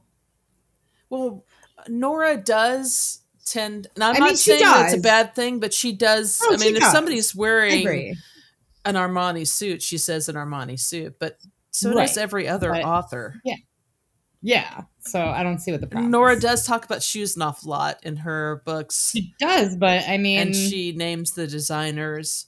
women like shoes. Women like well, I mean, some women like. I know women. Nora really likes Most shoes, women. and so that makes sense for her. right. Yeah, I don't see what the problem is. I- uh, I I'm still like hung up on I'm so confused as to why they read this series. Yeah. That they feel like they're reading the same book over and over and also like they just yeah, yeah, they clearly don't seem to like any of the characters. well, yeah, Peabody. and Yeah, they like Peabody, but they're like they're like well, maybe at this least is annoying They don't and want whiny. to die a bloody death, so that's Yeah. a bonus. Also, yeah, they they they think Roarke should be allowed to murder people. So yeah. There's another I- one that Okay. I mean, here's here's the funny thing though. Um, she makes some really pointed political comments, which I happen to agree. I mean, which we we've said before that Nora tends to lean very liberal. Um, but then this person's Yeah. like, "But I hated it when Roarke wasn't wasn't allowed to murder people," which is not really right. a very liberal. I'm sorry, but but I mean, Eve emasculated Roarke by forcing him to give up his righteous revenge yeah, and that's and not really to a, settle accounts and his for some mawkish sentimentality for her. I'm sorry, mawkish what? sentimentality. But th- she doesn't want people to. She doesn't want him to murder people, and that's Yeah. just sentimentality. She doesn't want Oh, him to be in prison. It's you know It's fine. that's sentimentality. I mean, I guess. Where would she get the sex or the coffee? Well, he can still buy coffee in prison, and I guess That's she true. could have conjugal visits, but I mean, uh, Well, I yeah, this whole review just yeah. And by the way, this is not constructive criticism. You had zero constructive criticism. not first constructive criticism. Not any other random criticism that you gave was constructive. yeah. I mean, yeah. I mean, I trite, overused, poorly polite, Stop or overly this overly Just go polite. Is this book Yeah. overly polite? Are any of the books overly polite? Ooh. I don't know. overly. And this whole polite. phony dialogue, dialogue. nonsense. Where uh, this isn't the first review that said that, and I don't understand it. I don't know either. You know, I mean, this person, I, I can, I will give them like if because clearly they don't like Mira. Like Yeah. sometimes Mira comes across, Yeah, fuck them for that. but that's also who she is. Like you Yeah. know, Mira's always. That's just read all the ser- all of the series. You're like, that's who Mira is. That's how she talks. Right. You don't like her. That's fine. You can say that, but. I don't know. I don't like no one writes dialogue like Nora. Get the hell out. Why are you reading this series? Why are you reading this series if you think that it's the same story over and over again? But what I love is, um, I feel like I'm reading the same story over and over again, only with different murders, different crime scenes, different victims, and which is that's a crime series. Yeah. That's a crime series. That that's any Mhm. crime series. Every single Yep. book is the same book. Somebody solving a crime only with different murderers and different, you know, settings and different witnesses and different victims. That's a cr- that's a crime series. That's, any crime series. That's how this works, man. That's that's how that works. Yep. I I don't I, I don't know. I don't know. I'm just as confused as you. I have no idea. no idea. I'm clueless. reread any of this series and you will see it for yourself. Um, I. I. no. No. I mean, no. I don't know Do- what you're thinking I'm going to see because I can't see this. right, but here's the thing. I'm thing: still waiting for you to give me constructive criticism. everybody. So she's complaining about the the dialogue being the same. Things that they say are all the same. But I'm sorry, we all say the same things Right. all the time. We all have those things that phrases that we go to. Things that happen all the time. Like I go to work every day. Yeah, If you, But but they're there's finally some- eventually they're going to be like, I wish Eve didn't go to work every day. This happens in every fucking book. I don't understand it. Like, change it up. Right. And it's always and it's always like I wish they wouldn't have sex and everything. Like why does it always have to be sex? Why is the, you know, sex why does there always that but nobody ever says like I wish they wouldn't eat dinner every single book. Right? Right. But nobody says that. I mean, I you know I don't I know. wish they wouldn't because it makes me hungry every time I read one of those things. Well, that's a legitimate criticism, but that's not of not of the books. But you know, I mean, it's fine to say that, but but everybody mm-hmm. has their own little like you know. Feeney will rattle his bag of candied nuts. Okay, but you know, everybody has their own little idiosyncrasies that they Yes. do that maybe they're not even part of aware of. Yeah. It, so that's that's actually something that's pretty realistic when you think about Yeah. it. Yeah. So Yeah. you know. Yeah. 100%. You're gonna every workplace has that one dude that always goes around to everybody's offices and goes like, "Hey, working hard or hardly working?" Right? right. I hate that. And we hate it, but it's but it happens, Right? and that's that's life. That's how life I would is. like that's to read this person's are. review of life. There's this guy who says every day in my office. Yeah, I had Like- that dude at my office, so that's why I think I'm everybody's had that, dude. right? Yeah. But Yeah. the whole point is that that's how things are. That's how things are in real sorry. life. So complaining Yeah. about Well, them you know, here, If that they didn't sound like, if they weren't doing the, the things that they usually do, then you'd be like, oh, didn't feel like these characters were the same characters. Right. from the last book." Exactly. Nora Roberts didn't write this book because it didn't oh sound my like right, her. it didn't sound like her. Eve said things that Eve would normally say. Yeah. She has a ghostwriter, obviously. Obviously. I hate everyone. So yeah, people, you're dumb. Stop. Yeah. Just stop it. Oh, Whoosh. So should I read the next one? Yes, Yeah. it's nice and short for you. Four stars. Love all the Eve Dallas books. Glad there wasn't too much sex. Some folks just like the crime part.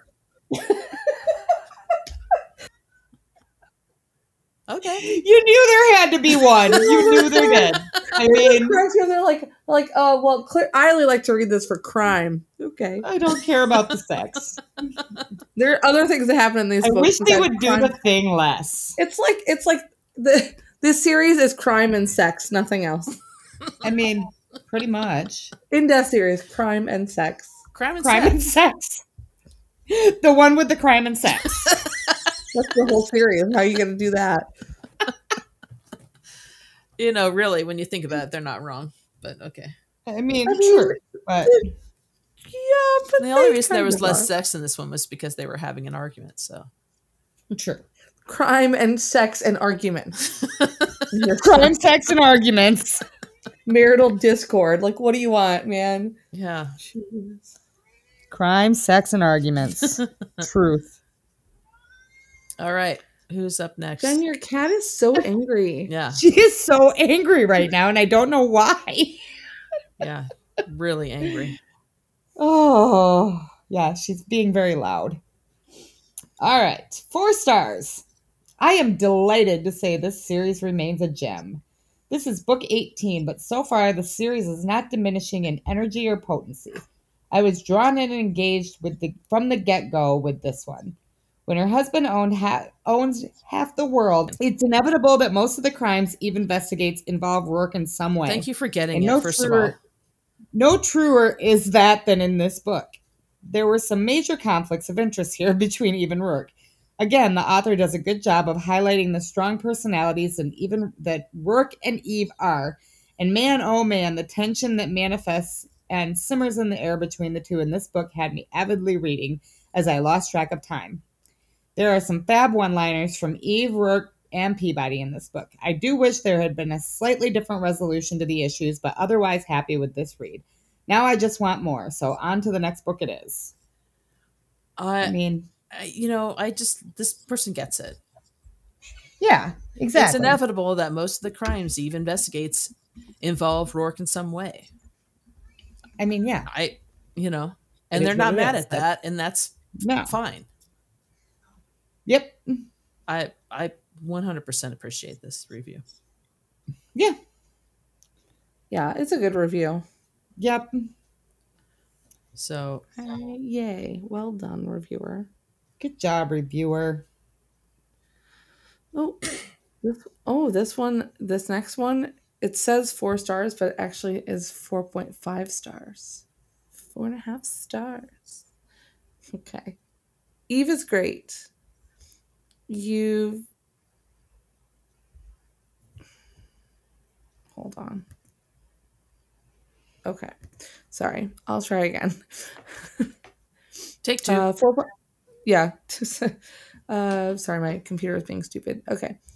4.5 stars. Eve is great. You just got to love her no nonsense way of being a cop. She is up against a lot in this book. I'm not a big fan on the trips down memory lane with her past. This one delved into her past more than some. And thanks, Johnetta, for the warning. Thanks, Johnetta Thanks, Johnetta. flashbacks and the details are what gets me the most. And this only had one scene that I was able to and did skim through. I did like this one though in the fact of who what her enemy was. Who doesn't love a good conspiracy? And all the references to James Bond was great. Also, the dynamics between her and Roarke are pretty awesome. Hey, no one is perfect. And every relationship can have its ups and downs. It's all how you ride out the storm. I'm giving this four and a half stars as I laughed, cried. Roarke is so perfect and stressed out over who, what was going on. It was great. I mean, yeah. I mean, I disagree with this entire review, but I'm glad you liked it. what you disagree? okay, what do you disagree with? I mean, I disagree with the part where Roarke is so perfect. Um, that's really what. That's not the entire review, just that part. Well, I mean, you know, But I'm so glad she liked it and she was able to appreciate it, even though there were flashbacks because she had Johnetta to warn her. well, Johnetta didn't really have to warn her because we know that that's going to happen most books. But Right. Well, yeah, because if you've ever read an in death book, these 400 things happen in every book. they're very samey. Samey. Mhm. I don't really have much to say about this review except for I, No, really. And I'm just kidding. I really don't disagree with this whole And review. But I Roarke is do disagree that perfect. Roarke is I mean- perfect in this, in this book. He does not get to be so perfect in this book. okay, He gets better. It's fine. next one is me. You go for it. Here we go. This one is a five star. I honestly don't know what to say about these books. She keeps writing stellar storylines, keep me keeps me interested, makes me want more. You would think that after 18 books I would be rolling my eyes and saying, "Give me something new." Nope, not a chance in hell. Give me something more is what I am saying. This one was a tough one to get through. Conflicts of interest, love, protectiveness, hate, desire, two very different personalities clashing. But are they really that different at the end of the day? Both damaged by the past that was so fucked up, but they survived. I honestly don't know how Eve survived her childhood, but survive it she did. There was a major conflict of interest here between Eve and Roarke. Could they bridge the chasm? FFS, it was heartbreaking. They are both strong personalities who will not back down, will not give in, but in the end, something has to give. Roarke will fight for his Eve, his darling, but it's not easy. She's as stubborn as he is. you guys know me. I don't, but sure. I love an asshole hero, but Roarke is nothing like an asshole's hero. He is fucking wonderful. I adore him. He is Irish. Yep, and not a fucking stereotypical Irish hero. He is the real deal. Eve is tough, but she has her moments. They are fucking heartbreaking. I seriously want to do damage to the fuckers who did what they did to her. So does Roarke. I did shed a tear or two reading this one. I will end by saying that I still cannot believe that this author has is the same author that wrote Irish Hearts, which I hated. I honestly think she has some droids working away for her, pushing out 200, 2,576 books per year, but I am a fan and I will keep reading. Quick shout out to the secondary characters Peabody, McNab, Feeney, Somerset Whitney. Love them all, especially Peabody. I am not tiring of this series anytime soon. Off to start the next one. Well, I gotta say, I appreciate their use of the word "fuck." That was, I mean, I mean, they it's not really wrong. did work that word in quite often, and it was well done. Well, Good yeah. job. You know, so I'm curious to know about what you guys think of Irish Hearts. I mean, I have not read Irish Hearts in I don't know how many early years. It was one of her very, very first books. So I'm it's I cannot remember what my impression was you- other than okay, this isn't as good as her recent stuff. yeah, yeah. I mean, and it was a different time. It was like early, Yeah. like late seventies, early eighties, and romance Early novels 80s. And I were was way curious different because- back then. He hated this. Yeah. So Uh, yeah. hated. I mean, I didn't hate it. I didn't I wouldn't say I love it. It's- It's, not no. like one that I've It's not my reread favorite. over and over again like I do with a lot of her books. It's like I said, it's very. I mean, it's what is it? Late seventies, early eighties, right? Early 80s. Early eighties, and I feel like it was like a really younger heroine and a really older dude, Yeah. that's was what she- that or was that Irish thoroughbred? that was Irish thoroughbred. Okay. I want to say isn't Irish Hearts the combination? Isn't that Irish thoroughbred and Irish rose or something? I don't know. Cuz Irish thoroughbred was her first published book, right? Right. So, but a lot of her stories back then were did use that stereo well did use that Yeah. stereotype Oh, yeah, yeah, much yeah, younger woman and the much younger older man older. Yeah. and the older man is kind of a dick yeah. and you know um Yeah. she dropped that trope fairly quickly. But yeah, in the beginning it was very but a lot that. of a lot of But that's how it was back then. yeah That's how a lot of the books were. yeah So, I mean, I'm not mad at her for that. It got her published, and but i can see where somebody here we are. somebody now would read, Well, could oh, read that and go like that's full on bullshit i hated that yeah. one Yeah, no, I can totally see why. Yeah. Yeah. Absolutely. I was just like, well, now I'm curious. Like, you know, Yeah. I Like hated I it. said, it, Like, I haven't read it like, in I love everything, but I hated this mean, fucking I- book. Right. I went on a binge when I first discovered Nora back in the early 90s or whenever it was. I don't even remember now. But um and I read pretty much everything I could find and that's the last time I think I read that one. So um yeah, it's not one of my rereads. Yeah. Yeah, no, I Um, don't really ever read reread her really early stuff. No, I don't either. Like It's a little even cringy. as far as the categories go, the only ones I've really reread are the Night Tales and Yeah. the Stanislavskis. And but You that know, was much I, later. I've said before, I'm not the McGregor fan that everybody else Right. seems to be. They all But love those. those were books. much later, so all that shows is that she grew as an author. right. She got better right. over time. And then you know, I'd like to reread the Donovans because I remember really liking that one. and Yeah. I haven't read it in a Yeah. time. Um, but yeah, it, they're not. Her early category work is very different from her Yeah. single title books. Yep. I mean, I guess that's So that tracks. I don't know. I was just curious. Yeah.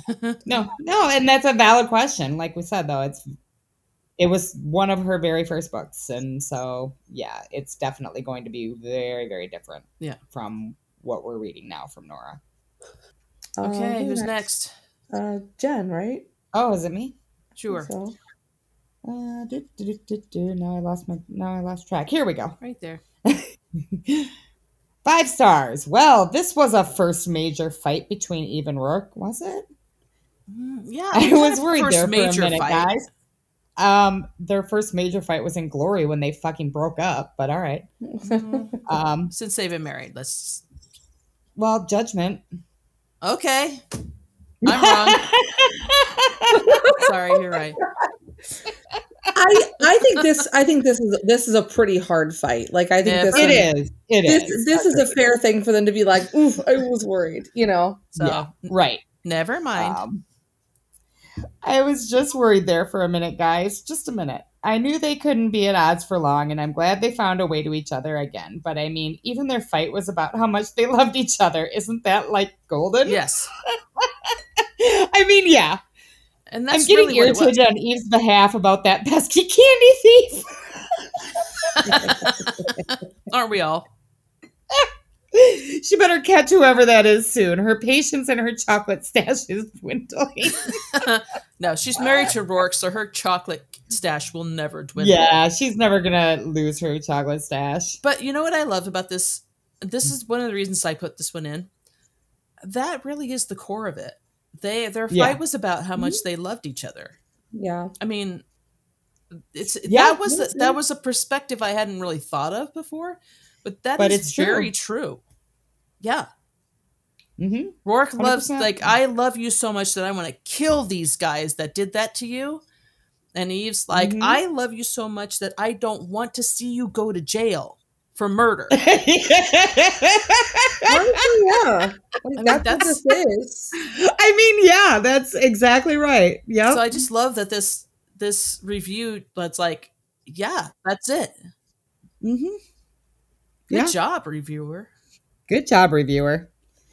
And yeah, we're all irritated by the candy thief. Well, And yes. Eve better catch. Eve better catch that fucker. Yeah. Uh, I She mean, will but we also really love when the candy thief comes around because it's funny as hell. Yes. Okay, Tara. Okay. Um. Next one, five stars. Five stars is never enough. Even though I've read this countless times, it's just what I needed to reset my preferences and remember why E and R are the couple in modern fiction. Awesomeness abounds, love conquers, characters are mature and worthy, and no one is TSTL. Too stupid to live. Oh, okay. Didn't know that was a I used the I, I do use that acronym a lot, just FYI. Oh, okay. Yeah. I used the bloody heck out of the highlight feature on my Kindle. Love. Um, I have never heard of that before, so I learned a thing. I'm a lot meaner than you are. You so you never heard of TSTL? No. Too stupid to live. Yeah. Mhm. I mean, Hmm. And come on, we all know people that are too stupid to live. Okay, yes, but like say these things out but loud. okay, and now but yes, we do, Tara's like, that's just mean. but I don't I mean, Okay, I, you but could I- say too stupid to live, but I but I don't really want to see them murdered in the right. bloodiest way Well, possible. no, absolutely not. Yeah. Yeah. Listen, I don't ever Uh, think it's the wrong idea. Um, I I totally would be would be down to call someone too stupid to live. Um, I'm, tr- I'm not that nice, but I just had no idea what that was, and I was caught off guard. So there you go. Yeah, you learned a thing. I learned a thing. You learned a thing, and it will be very useful for you in your life now. Yep. Absolutely. All right, this is our last five star review. Last five stars. This is the series that keeps on giving. I am in awe of the fact that I am on book 18 in this series, and it just keeps getting better. The plot was well thought out, fresh, exciting, and held my interest throughout. I was on edge for most of the book, and not only because of the suspense, but due to the rift in Roarke and Eve's relationship. They are not perfect. They both have their flaws, and they are steadfast in their belief, which has always created fiction, or sorry, which has always created friction in their marriage. But in this book, it went to another level, and I frankly was scared for them. Through it all, the love that they have for one another never wavers. There were circumstances that were presented in this book that had them taking a real hard look at one another, and even though they will never see eye to eye, they each gained some newfound respect. The dialogue is amazing. The characters feel like old friends. There is nothing else out there like it. This series shines, but this book in particular burned just a little bit brighter. It was brilliant. Nora Roberts is hit or miss for me, but when she writes under pseudonym of J.D. Robb, she is spot on every single time. Hell On a final note, this audiobook was narrated by the incomparable Susan Ericksen. This was an emotional read, especially because of the issues that Roarke and Eve needed to resolve. Miss Ericksen brought them to life. Not just those two, all the characters. She is an audio reader's dream. Correct. Oh. we know why AJ put that one in. I put it in because the entire review is amazing, The entire review is good. Yeah. But also because of that last. Well, yeah, you, you have to. You have to. I mean, but it's become a thing now. I would, Right. We You have really have. yeah. I would feel bad if I didn't put at least one Susan Ericksen. You know, Absolutely. Yeah. It's got to be done. so yeah. I mean, I just love that this. You know, after all these people that are like, I hate the dialogue. You know, that this person is like, the dialogue is amazing. I still like to pretend that the things that say I hate the dialogue don't exist because the dialogue is perfect. The. The dialogue it is. is. I I, just don't get it.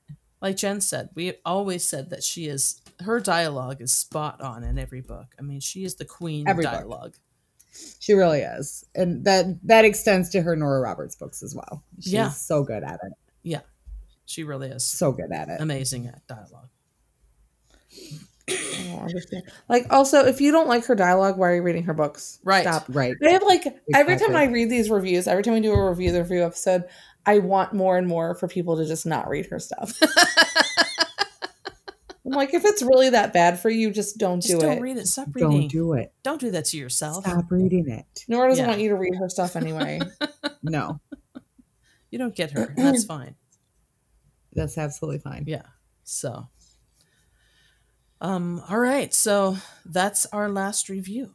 That's review the reviews, guys. So Hell yeah, I. I guess now we're on to podcast business.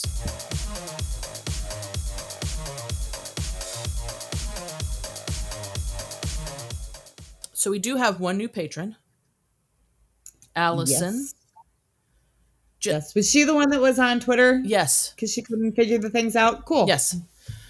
Um, Allison became an eight dollar patron, and that's something new that we just did. Um, we have two levels now. You can be a patron at the four dollar level, and you what you get there was what you've always gotten. You, you get the show early if I get it done early.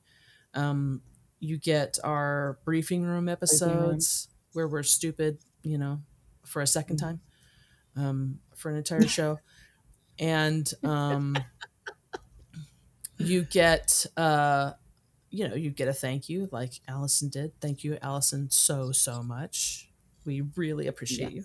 We appreciate it so much. Um, and you also, uh, all of our patrons get 25% off of anything in our merch store Mhm. online. Um, so we added the $8 a month tier. And what that gives you is special merch that only $8 patrons, which we're calling the detective level. So detective level patrons get this special merch. And some of it is It's pretty cool. pretty cool. So Like Oh, I yeah. told AJ I want it all, and she's like, I don't know if I can get it for us. it's for all pretty patrons. it's for patrons only. I'm like, well, fuck that. I mean, I can. I want it too. right? I'm I'm a patron, but I'm not an eight dollar patron. I need to up my game. become an eight dollar patron, then you get it automatically. But no, um, I'll I'll see what I can do for us. But um, so yeah, so if you if you can become a patron, we'd really appreciate it. If you can't, we're fine with that too. Just Yeah. having people listen to us is is fantastic. It's fine with us. yeah, But you're missing out on the briefing room, which is always ridiculous and stupid. And, and I missed Right. it today because I was in a stupid meeting. well, but- actually, you you you were there for most of it, to be honest. oh, okay. Because just So you yeah, know, I just came Tara in and the I end and I just- was making, I was trying to make dinner and eat dinner and uh, like, Yeah, Tara and I were my just bullshitting down. before you got there, but um, yeah, Because that's what we do in briefing room. Right. that's what we do in the briefing room. That's all we do. honestly, that's true. So, um, the other thing that happened this week is we got an email, and I wanted to read it, and I'm not going to say who it is because I'm not really sure. Um, because we got two emails back to back, and they were two very different emails. Yeah. So, um, I'm just going to say that we got an, these emails, and I wanted to read them. Okay. Um, the first email said, I just found you all. Love you. Have been a fan of these books from about book 15. A dear friend brought me a bag full, and I returned them read, needing the rest to read. Now I listen on Audible and have read read them and listened to them at least 10 times each. I have a 1-hour drive to and from work every day, and now your podcast is on my favorites list. Your use of the work of the word f- fuck is great as I work in surgery and I have a huge trash mouth. So I am so comfortable listening to you. It's like I'm home. Um, I will be a patron after the holidays. Thank you. Oh, I love the Susan Ericksen episode. The girl that said she is a calming force for her, well, I agree. She is for me as well. I will set the timer on any of the books if I can't sleep, and boom, she calms me and I can sleep. My husband even comments about the books and loves Eve. He really likes Susan's voice as well. He will say, put on the cop books. Oh. I love, Love. Eve, Peabody, Roarke. McNab, etc. I can see Roarke smile when I'm talking when talking about their Peabody and Ian, and or asking Eve how they are how they are once he helps one of them out. Anyway, I'm so glad to find kindred spirits in you all. Aw. So literally like maybe a half hour later, and I don't even know if it was that long, um, there was another email from this same person. And I'm putting this here because it has to do with review the reviews. So this is this is why I decided to do this. So this person says in this email, I felt a little betrayed, quote unquote, by this podcast. So I think they were listening to the betr- we review the reviews of betrayal, but I could be wrong. Probably. Um, maybe I missed the message or sarcasm, lol, but I am sure you will let me in on it. If you plan to crit- critique our grammar, spelling, etc., on your re- on our reviews, then don't expect many reviews for some people. Um, I can handle this kind of shit, but some folks might not understand. We write reviews to say what we feel and not to pay attention to spell check, grammar check, etc. I kind of felt like there were some serious hormones raging during this mm-hmm. review. AJ, I do agree 100% about Roarke. Christian Grey is nothing to Roarke. Absolutely nothing. Yes, Roarke can be a dick, but you know what? If he weren't, he would not be able to handle Eve. Still Fair listening. point. Yes. Right. Still listening, so if there's more, I will let you know later. Um, she did not write another email later, so I don't know Okay. whether that's good or bad, but um Okay. anyway, so on the review the reviews, I thought we would talk about this. And Yes, that's Yeah. a good idea. um so first of all, I We're not reviewing. Just I I I must. I'm wondering if she thought we were reviewing reviews of that we got about the books, and that's not at all what we're doing. Just Yeah, an no. FYI, we're not getting, we're not taking reviews from our listeners. These are reviews that have been out on Goodreads or Amazon Right. or other places. This is not from you guys. This is not from our listeners that we're doing these shows on. This, yeah. right. Although just so you know. some people may be listeners and may and I don't know, nobody's ever said, but may recognize their review. Um, my thought on it is, look, you know, I mean, I understand your concern about, you know, grammar policing. Mhm. I get it, you know. Um, yeah. And, but we grammar police a lot of times because these people are complaining about like the poor grammar and stuff like that. Right. Like, I was just going to make that point. yeah, Yeah. it's kind of ironic, right? And yeah. And that's the only time we do it. If there's, you know, if it's a review not complaining about grammar or spelling or how tropey the books are or whatever, we don't say anything about the grammar. I cannot imagine that any of the any of the reviews in which we have, you know, done like Ripped apart. done like a springboard off of the grammar comments or like making fun of them for not you know not spelling characters names properly Right. i can't really imagine that any of those people are listening to our podcast because most of those people are giving these one or two stars and saying i'm never reading these books again yeah. and you know and i'm like i don't imagine you're you're listening to the podcast if i'm wrong then i'm wrong and like i'm not going to to say that i i will not comment on poor grammar or like you know using the wrong spelling of a word um when you're critiquing a best-selling author but Mhm. you know, I mean, it's not meant to be like a, a I don't know. I don't- I just it. I don't think those people are listening to the podcast. And right. I don't either. There he- are. I mean, the, we just read we just read a couple five star reviews in which there were there were grammar errors. There was like Yeah, a we didn't run on say words. sentence, which I joked about. I usually don't, but whatever. Well, you But, joked about it like- because it was a lot said to it was a long sentence. It was I was a- like, it was I a lot to read. read. yeah. So, but yeah, like it's it's we're not we're we're not doing that with the reviews of that people who are listening to the podcast are probably leaving, you know, like right. Right, they're yes. not they're not leaving one and two star reviews in which they're like absolute trash. I hate this character, but I'm going to misspell their name. Like we're not really right. yeah, you're not listening. No, Those people aren't not. listening. If Right. you misspell Roarke's name in a five star review, I'm not going to comment I'm- on it. yeah, not gonna say a word. I am appreciating you sharing legitimate review material, you know? Right, So Yeah. that's that's my thought on that. I respect though the um like The heads up. I, I yeah, I get Yeah. that. And it's a thing that we're not that we're not necessarily thinking about, but like I appreciate that. But just know that um if you are out there writing reviews and you're not bashing the author in which we're right we're literally spending hours and hours every week talking about, we're probably not going to be ripping your review apart and No. Yeah. calling you rude names. But So- also, And uh, you know, it's you're not writing a review in a vacuum. You're writing a review on Amazon or Goodreads, which is a public forum. You're writing that Mhm. review so somebody will read it. Mhm. But you can't you can't do that without thinking that there will never ever be any commentary on Right. that review. yeah. Right.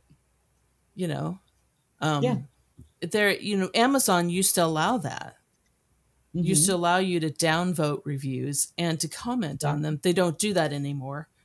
But Goodreads does allow you to they allow you to downvote and or upvote and they allow commentary. Mhm. And I've seen a lot of back and forth between people on Mhm. Goodreads. Somebody gives something a bad review and somebody rebuts it and then they answer back and blah blah blah. I've also Yeah. seen a lot of reviewers, the ones that really criticize the series, um, that will say, you know, hey, you know, you Nora Roberts fans, don't at me on this. I'm not interested in your opinion on what I say. Right. Okay, then don't put your review on this. I mean, you know Yeah. what? Right. Uh, yeah. So I, you know, I don't mean to sound harsh, but it's like, why would you put a review up, review up there and get angry if somebody reviews? it? I mean, you're, Yeah. that's Right, literally right. what you're doing. So, but that having been And I don't think that's what she's saying here. No. I, I think she's just saying that, you know, she worries for other people who might take offense to it. But I don't think that that's I mean, going. I don't think that's going to happen. Did they worry that Nora was going to take offense to their review? I mean, no. So Clearly not. But they didn't give a fuck. clearly not. And there has been some very, very, very rude reviews Yes. that we've done. You know, like um, like from today. like tonight. Yeah. I mean, there's been some bad shit out there, and Yeah. that's all really we're doing. We're unfair. unfair, and we've rebutted these things fairly. I think which is kind of what this this these whole yes. episodes are about. we made we make fun of it, but that's because that's what we do. We make fun of the books, Yeah. for God's Yeah. sakes, and we love the books. So, you know, Yeah. and so again, if people are listening to us, they like that. These, you know, we're not the only reason we're doing these now is because that when we did it the one time it was so popular. Everybody loved it. people were yeah. like, "This is great." Yeah. We're like, I guess we're doing this all this. the time. Yeah. So um yeah, this kind of was born organically because we did it with one book because AJ was looking up the reviews because that's what she does. And you know, she was Yeah, it is. It's what you do. Yeah. And you were looking up the reviews for, you know, the new book that we read. I don't even It remember was which Shadows, one it was. I think was the first one we Shadows, did. I Shadows think. was the first one, yeah. Um, and she was like, "Oh my god, some of these reviews are ridiculous. We should talk about them." And that's what we did. And then all the listeners were like, "Oh my god, you guys have to do this for every book." Yeah. So, you know, it's what it's just something that came out of that. So, Yeah. just an FYI, that's why we do them. We do them because the the listeners love them. Yeah. Isn't And it if the listeners are tired of them, maybe we'll stop doing them. I mean, I doubt it because we like to do them.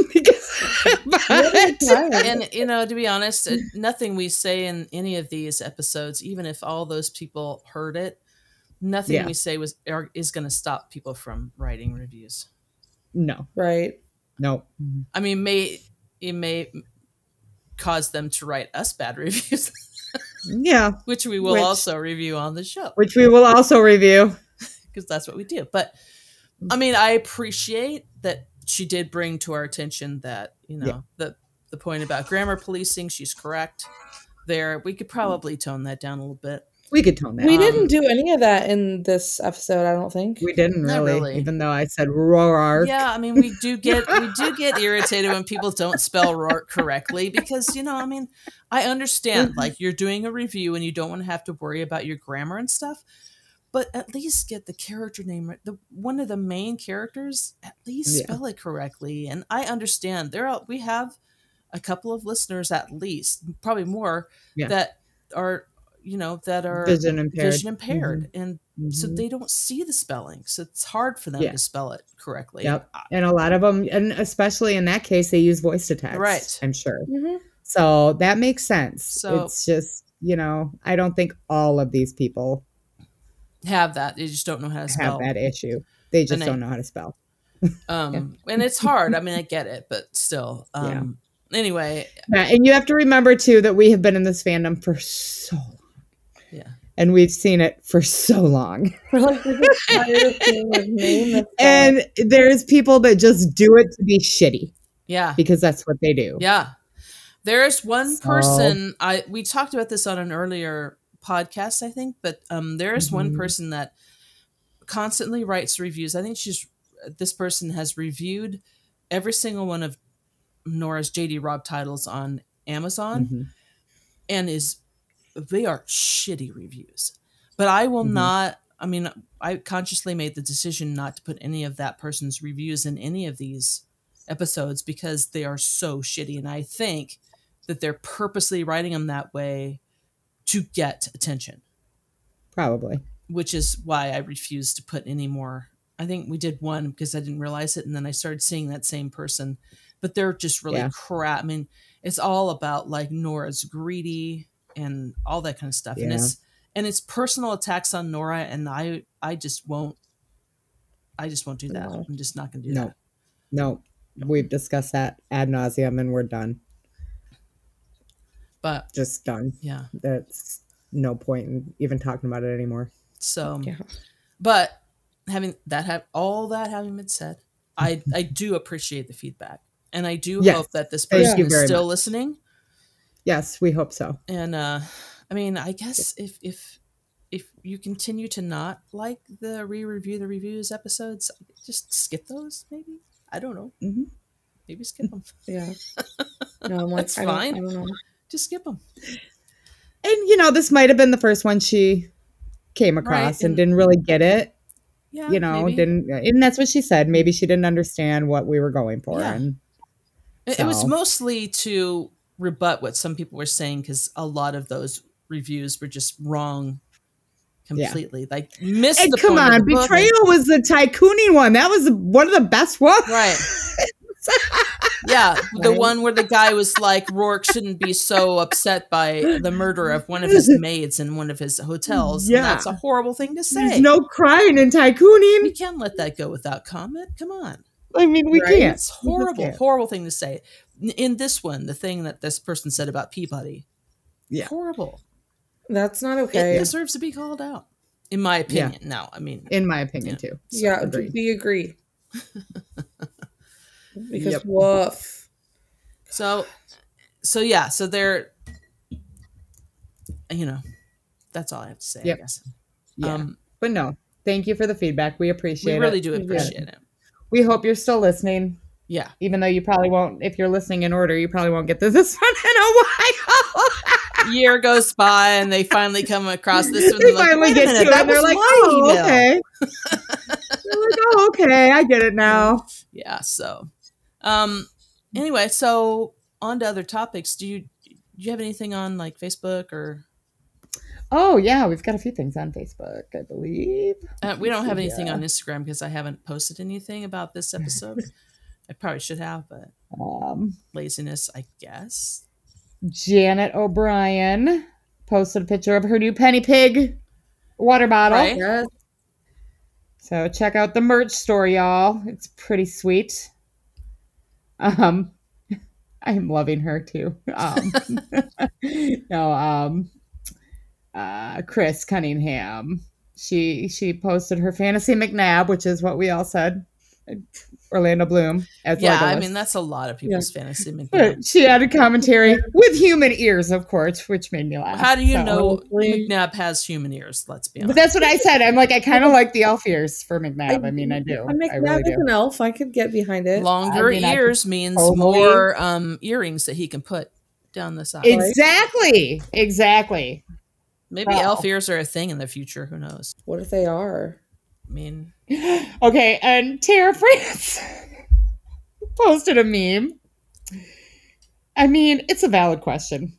So, first day as a professor, me, you're going to be introduced to some uncomfortable ideas in here and and we'll tackle sensitive issues, but I expect everyone to be adults about it.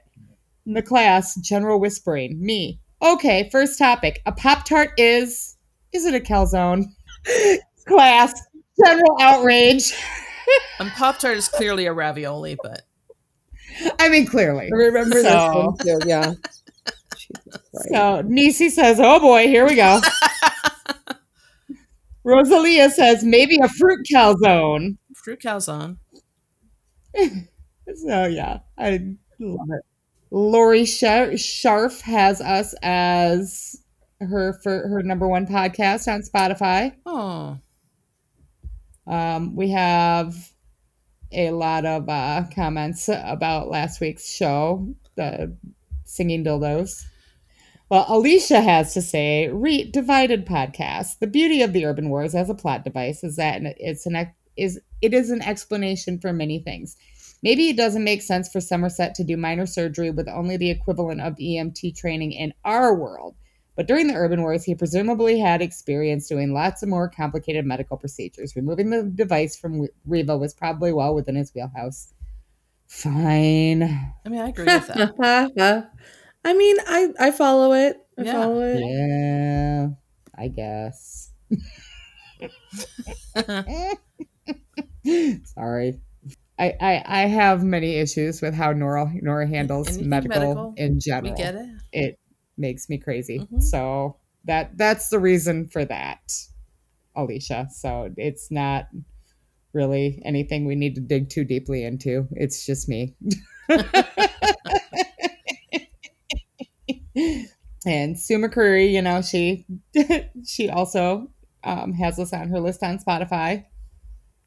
And she also has binge mode, which Tara got me hooked on. So so love that. happy. I still miss Jason. Um, let's see, what am I missing? Oh, Chris Cunningham again. Her head is exploding. As I said, I just recently discovered the podcast while Googling in death.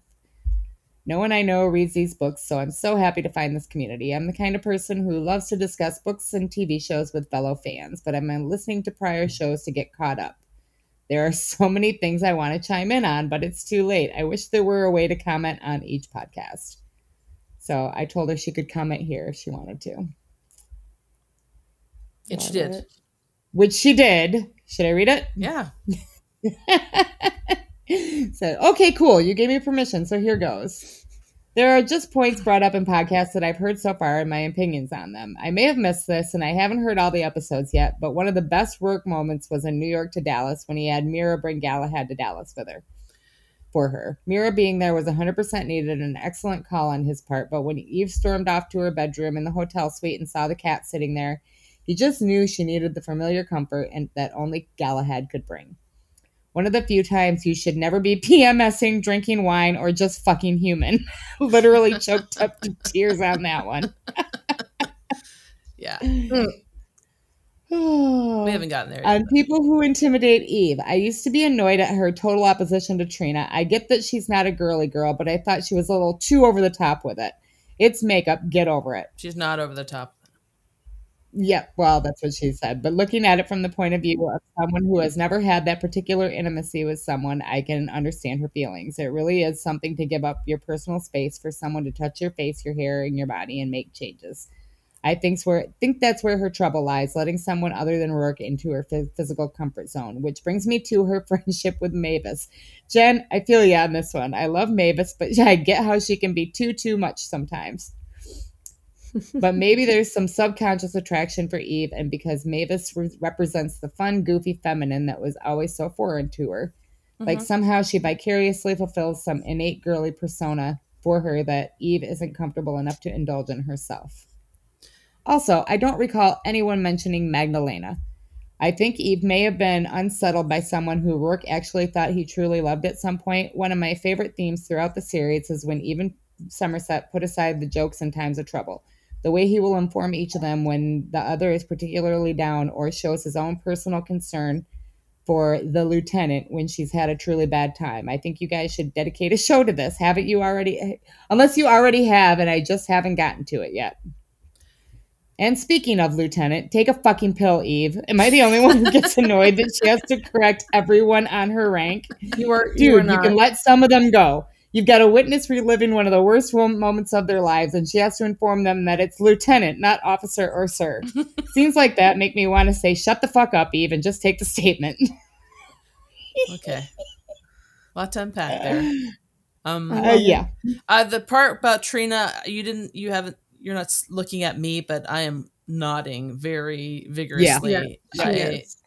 I am not somebody that enjoys haircuts or any kind. I've not done any kind of spa treatment. I do not want to. I mean, my sister, I have several sisters, and they all like, you know, what would be fun? All of us going to a spa day. And the first thing I think is, oh God, no, please no. I will do it for them if they really insist on it, but Yeah. I've never to this point never done that because I cannot. I cannot. Um, yeah, I get it. I love it, but I get it. yeah.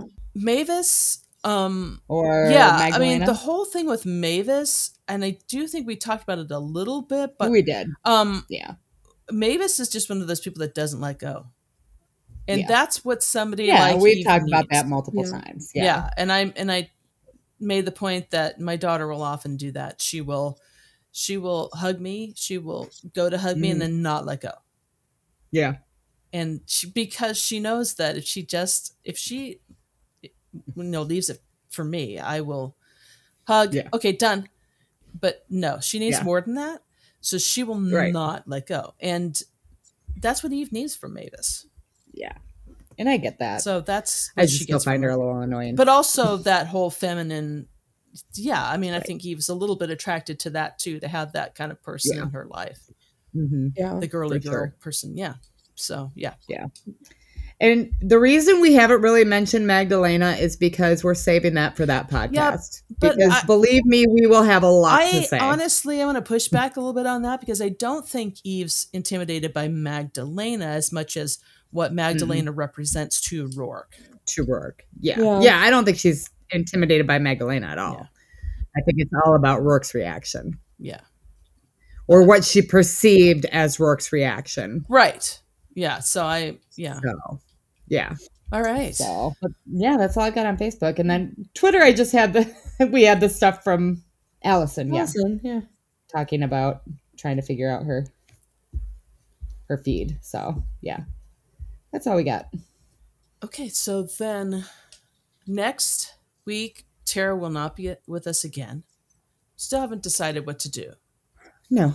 Yeah. My thought was that we would do like a um, in depth holiday playlist. Holiday playlist. Mm-hmm. Um, so yeah, we might do that next week. Mhm. That might be fun Yeah, to do. I'm fine with that. That'll be fun. Just like What we did with the other like, play- What like are you thinking? Like this is like what what we did with the other one. Like this Yeah. is a Mhm. Christmas song that makes me think of Roarke and all that. Right. Yeah. Okay. Mhm. Okay. I will not be there, but I'll maybe maybe yeah, I you will send come up with a playlist and send it to us, and we'll we'll talk about You it. You guys can be like, I don't know what the fuck she was thinking, but this is what Tara realized. and then I'll listen to the episode where the entire episode is just you guys talking about how much you love me, which by the way is great. Thank you. You're welcome. Well, we don't Because we do. We entire miss episode you. for that, but yeah, you know. Well, I we mean- it, it was so weird, and I, I mean, we're used to you not being here for random shit, Yeah. but it's so it was so weird to not have you For here for a for yeah, a it was book. Weird. I was sad. I was sad to miss it, but also I literally could not speak. And Oh, I I know you were so I know. sick. You girl. were, yeah. So, Ugh, it's that's the fine. worst, man. Being that sick is the worst. Me too. It Everybody is. take care of yourselves over the holiday because after that Yeah. is going to be our holiday episodes. All right. So All right. I think that's it. Oh, Yeah, I think so. Oh. and we're upcoming. We're going to be on a upcoming episode of Basics Niches. Apparently. Oh Yes. yes. Yes. Um uh, it the episode will be released sometime at the end of January, beginning of February, but we're recording in a couple weeks. Yep. And I don't know what I'm going to talk about, but I, you know, I'm. I'll be supportive. It's be gonna be to be great. supportive. we're gonna we're gonna do a review the reviews with basic Oh, that's awesome. Yes. because That it would was be- you know then your it contribute was there. yeah well you know it, it it was it was a podcast in death thing and we wanted to figure out a good collab and we thought this would be a good one I and love you it. have seen the movies AJ so you can I do Yeah. know enough to to be useful during our review the reviews episode. I think. I think so for sure. Okay. it's gonna be good times All right. It's gonna be good times. I'm excited. All right, so I guess that's it. So, um next week we'll figure something out and then after that we're on vacation for 2 weeks, but On we've got episodes to to Yep, play for you. do. Yep, yep. Um so hope you enjoy those. And Mm-hmm. um sorry you can't be with us next week, Tara, but we'll miss you you'll guys give us your list We'll miss you. and we will Yeah, miss I'll you. give you a list I don't really know Yeah. what it will be it'll be fun It'll be great. It'll be I'm great. sure. The whole thing will be great. Very, very Christmassy going into the Christmas holiday. Absolutely. Everybody can contact us on all of our social the Look for usual Podcast ways. and Death. um, you know, call the number 205-476-2753. And that spells out 2054 Roarke. Um, send us an email, show at podcastindeath.com, or uh, you can also send it to podcastanddeath at gmail.com if that's easier.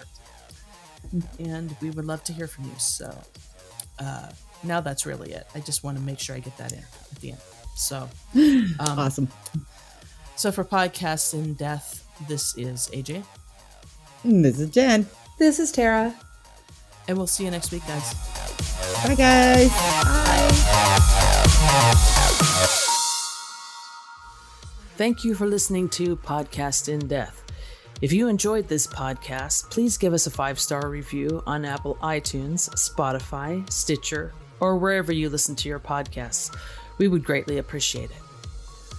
Podcast in Death is hosted by Amy Ryan, Jen Terpstra, and Tara Corkery, and is edited and produced by Amy Ryan. The opinions expressed on this show are for entertainment purposes only and do not necessarily reflect the opinions of the In Death fandom at large. Podcast In Death is not in any way affiliated with Nora Roberts, Berkley, Penguin Publishing Group, or St. Martin's Press. Our theme song is Justice Never Sleeps by Cosmo and is available on Shutterstock.com. This episode and all of our previous episodes are available at podcastindeath.com. Have something to say? You can email us at show at podcastindeath.com or find us on social media by searching for Podcast in Death on Facebook, Instagram, and Twitter. Also, you can call us and leave a message at 205 476 2753 That spells out 205 for Roarke. Thanks again for listening. And in the immortal words of Brian Kelly, fucking slouchity.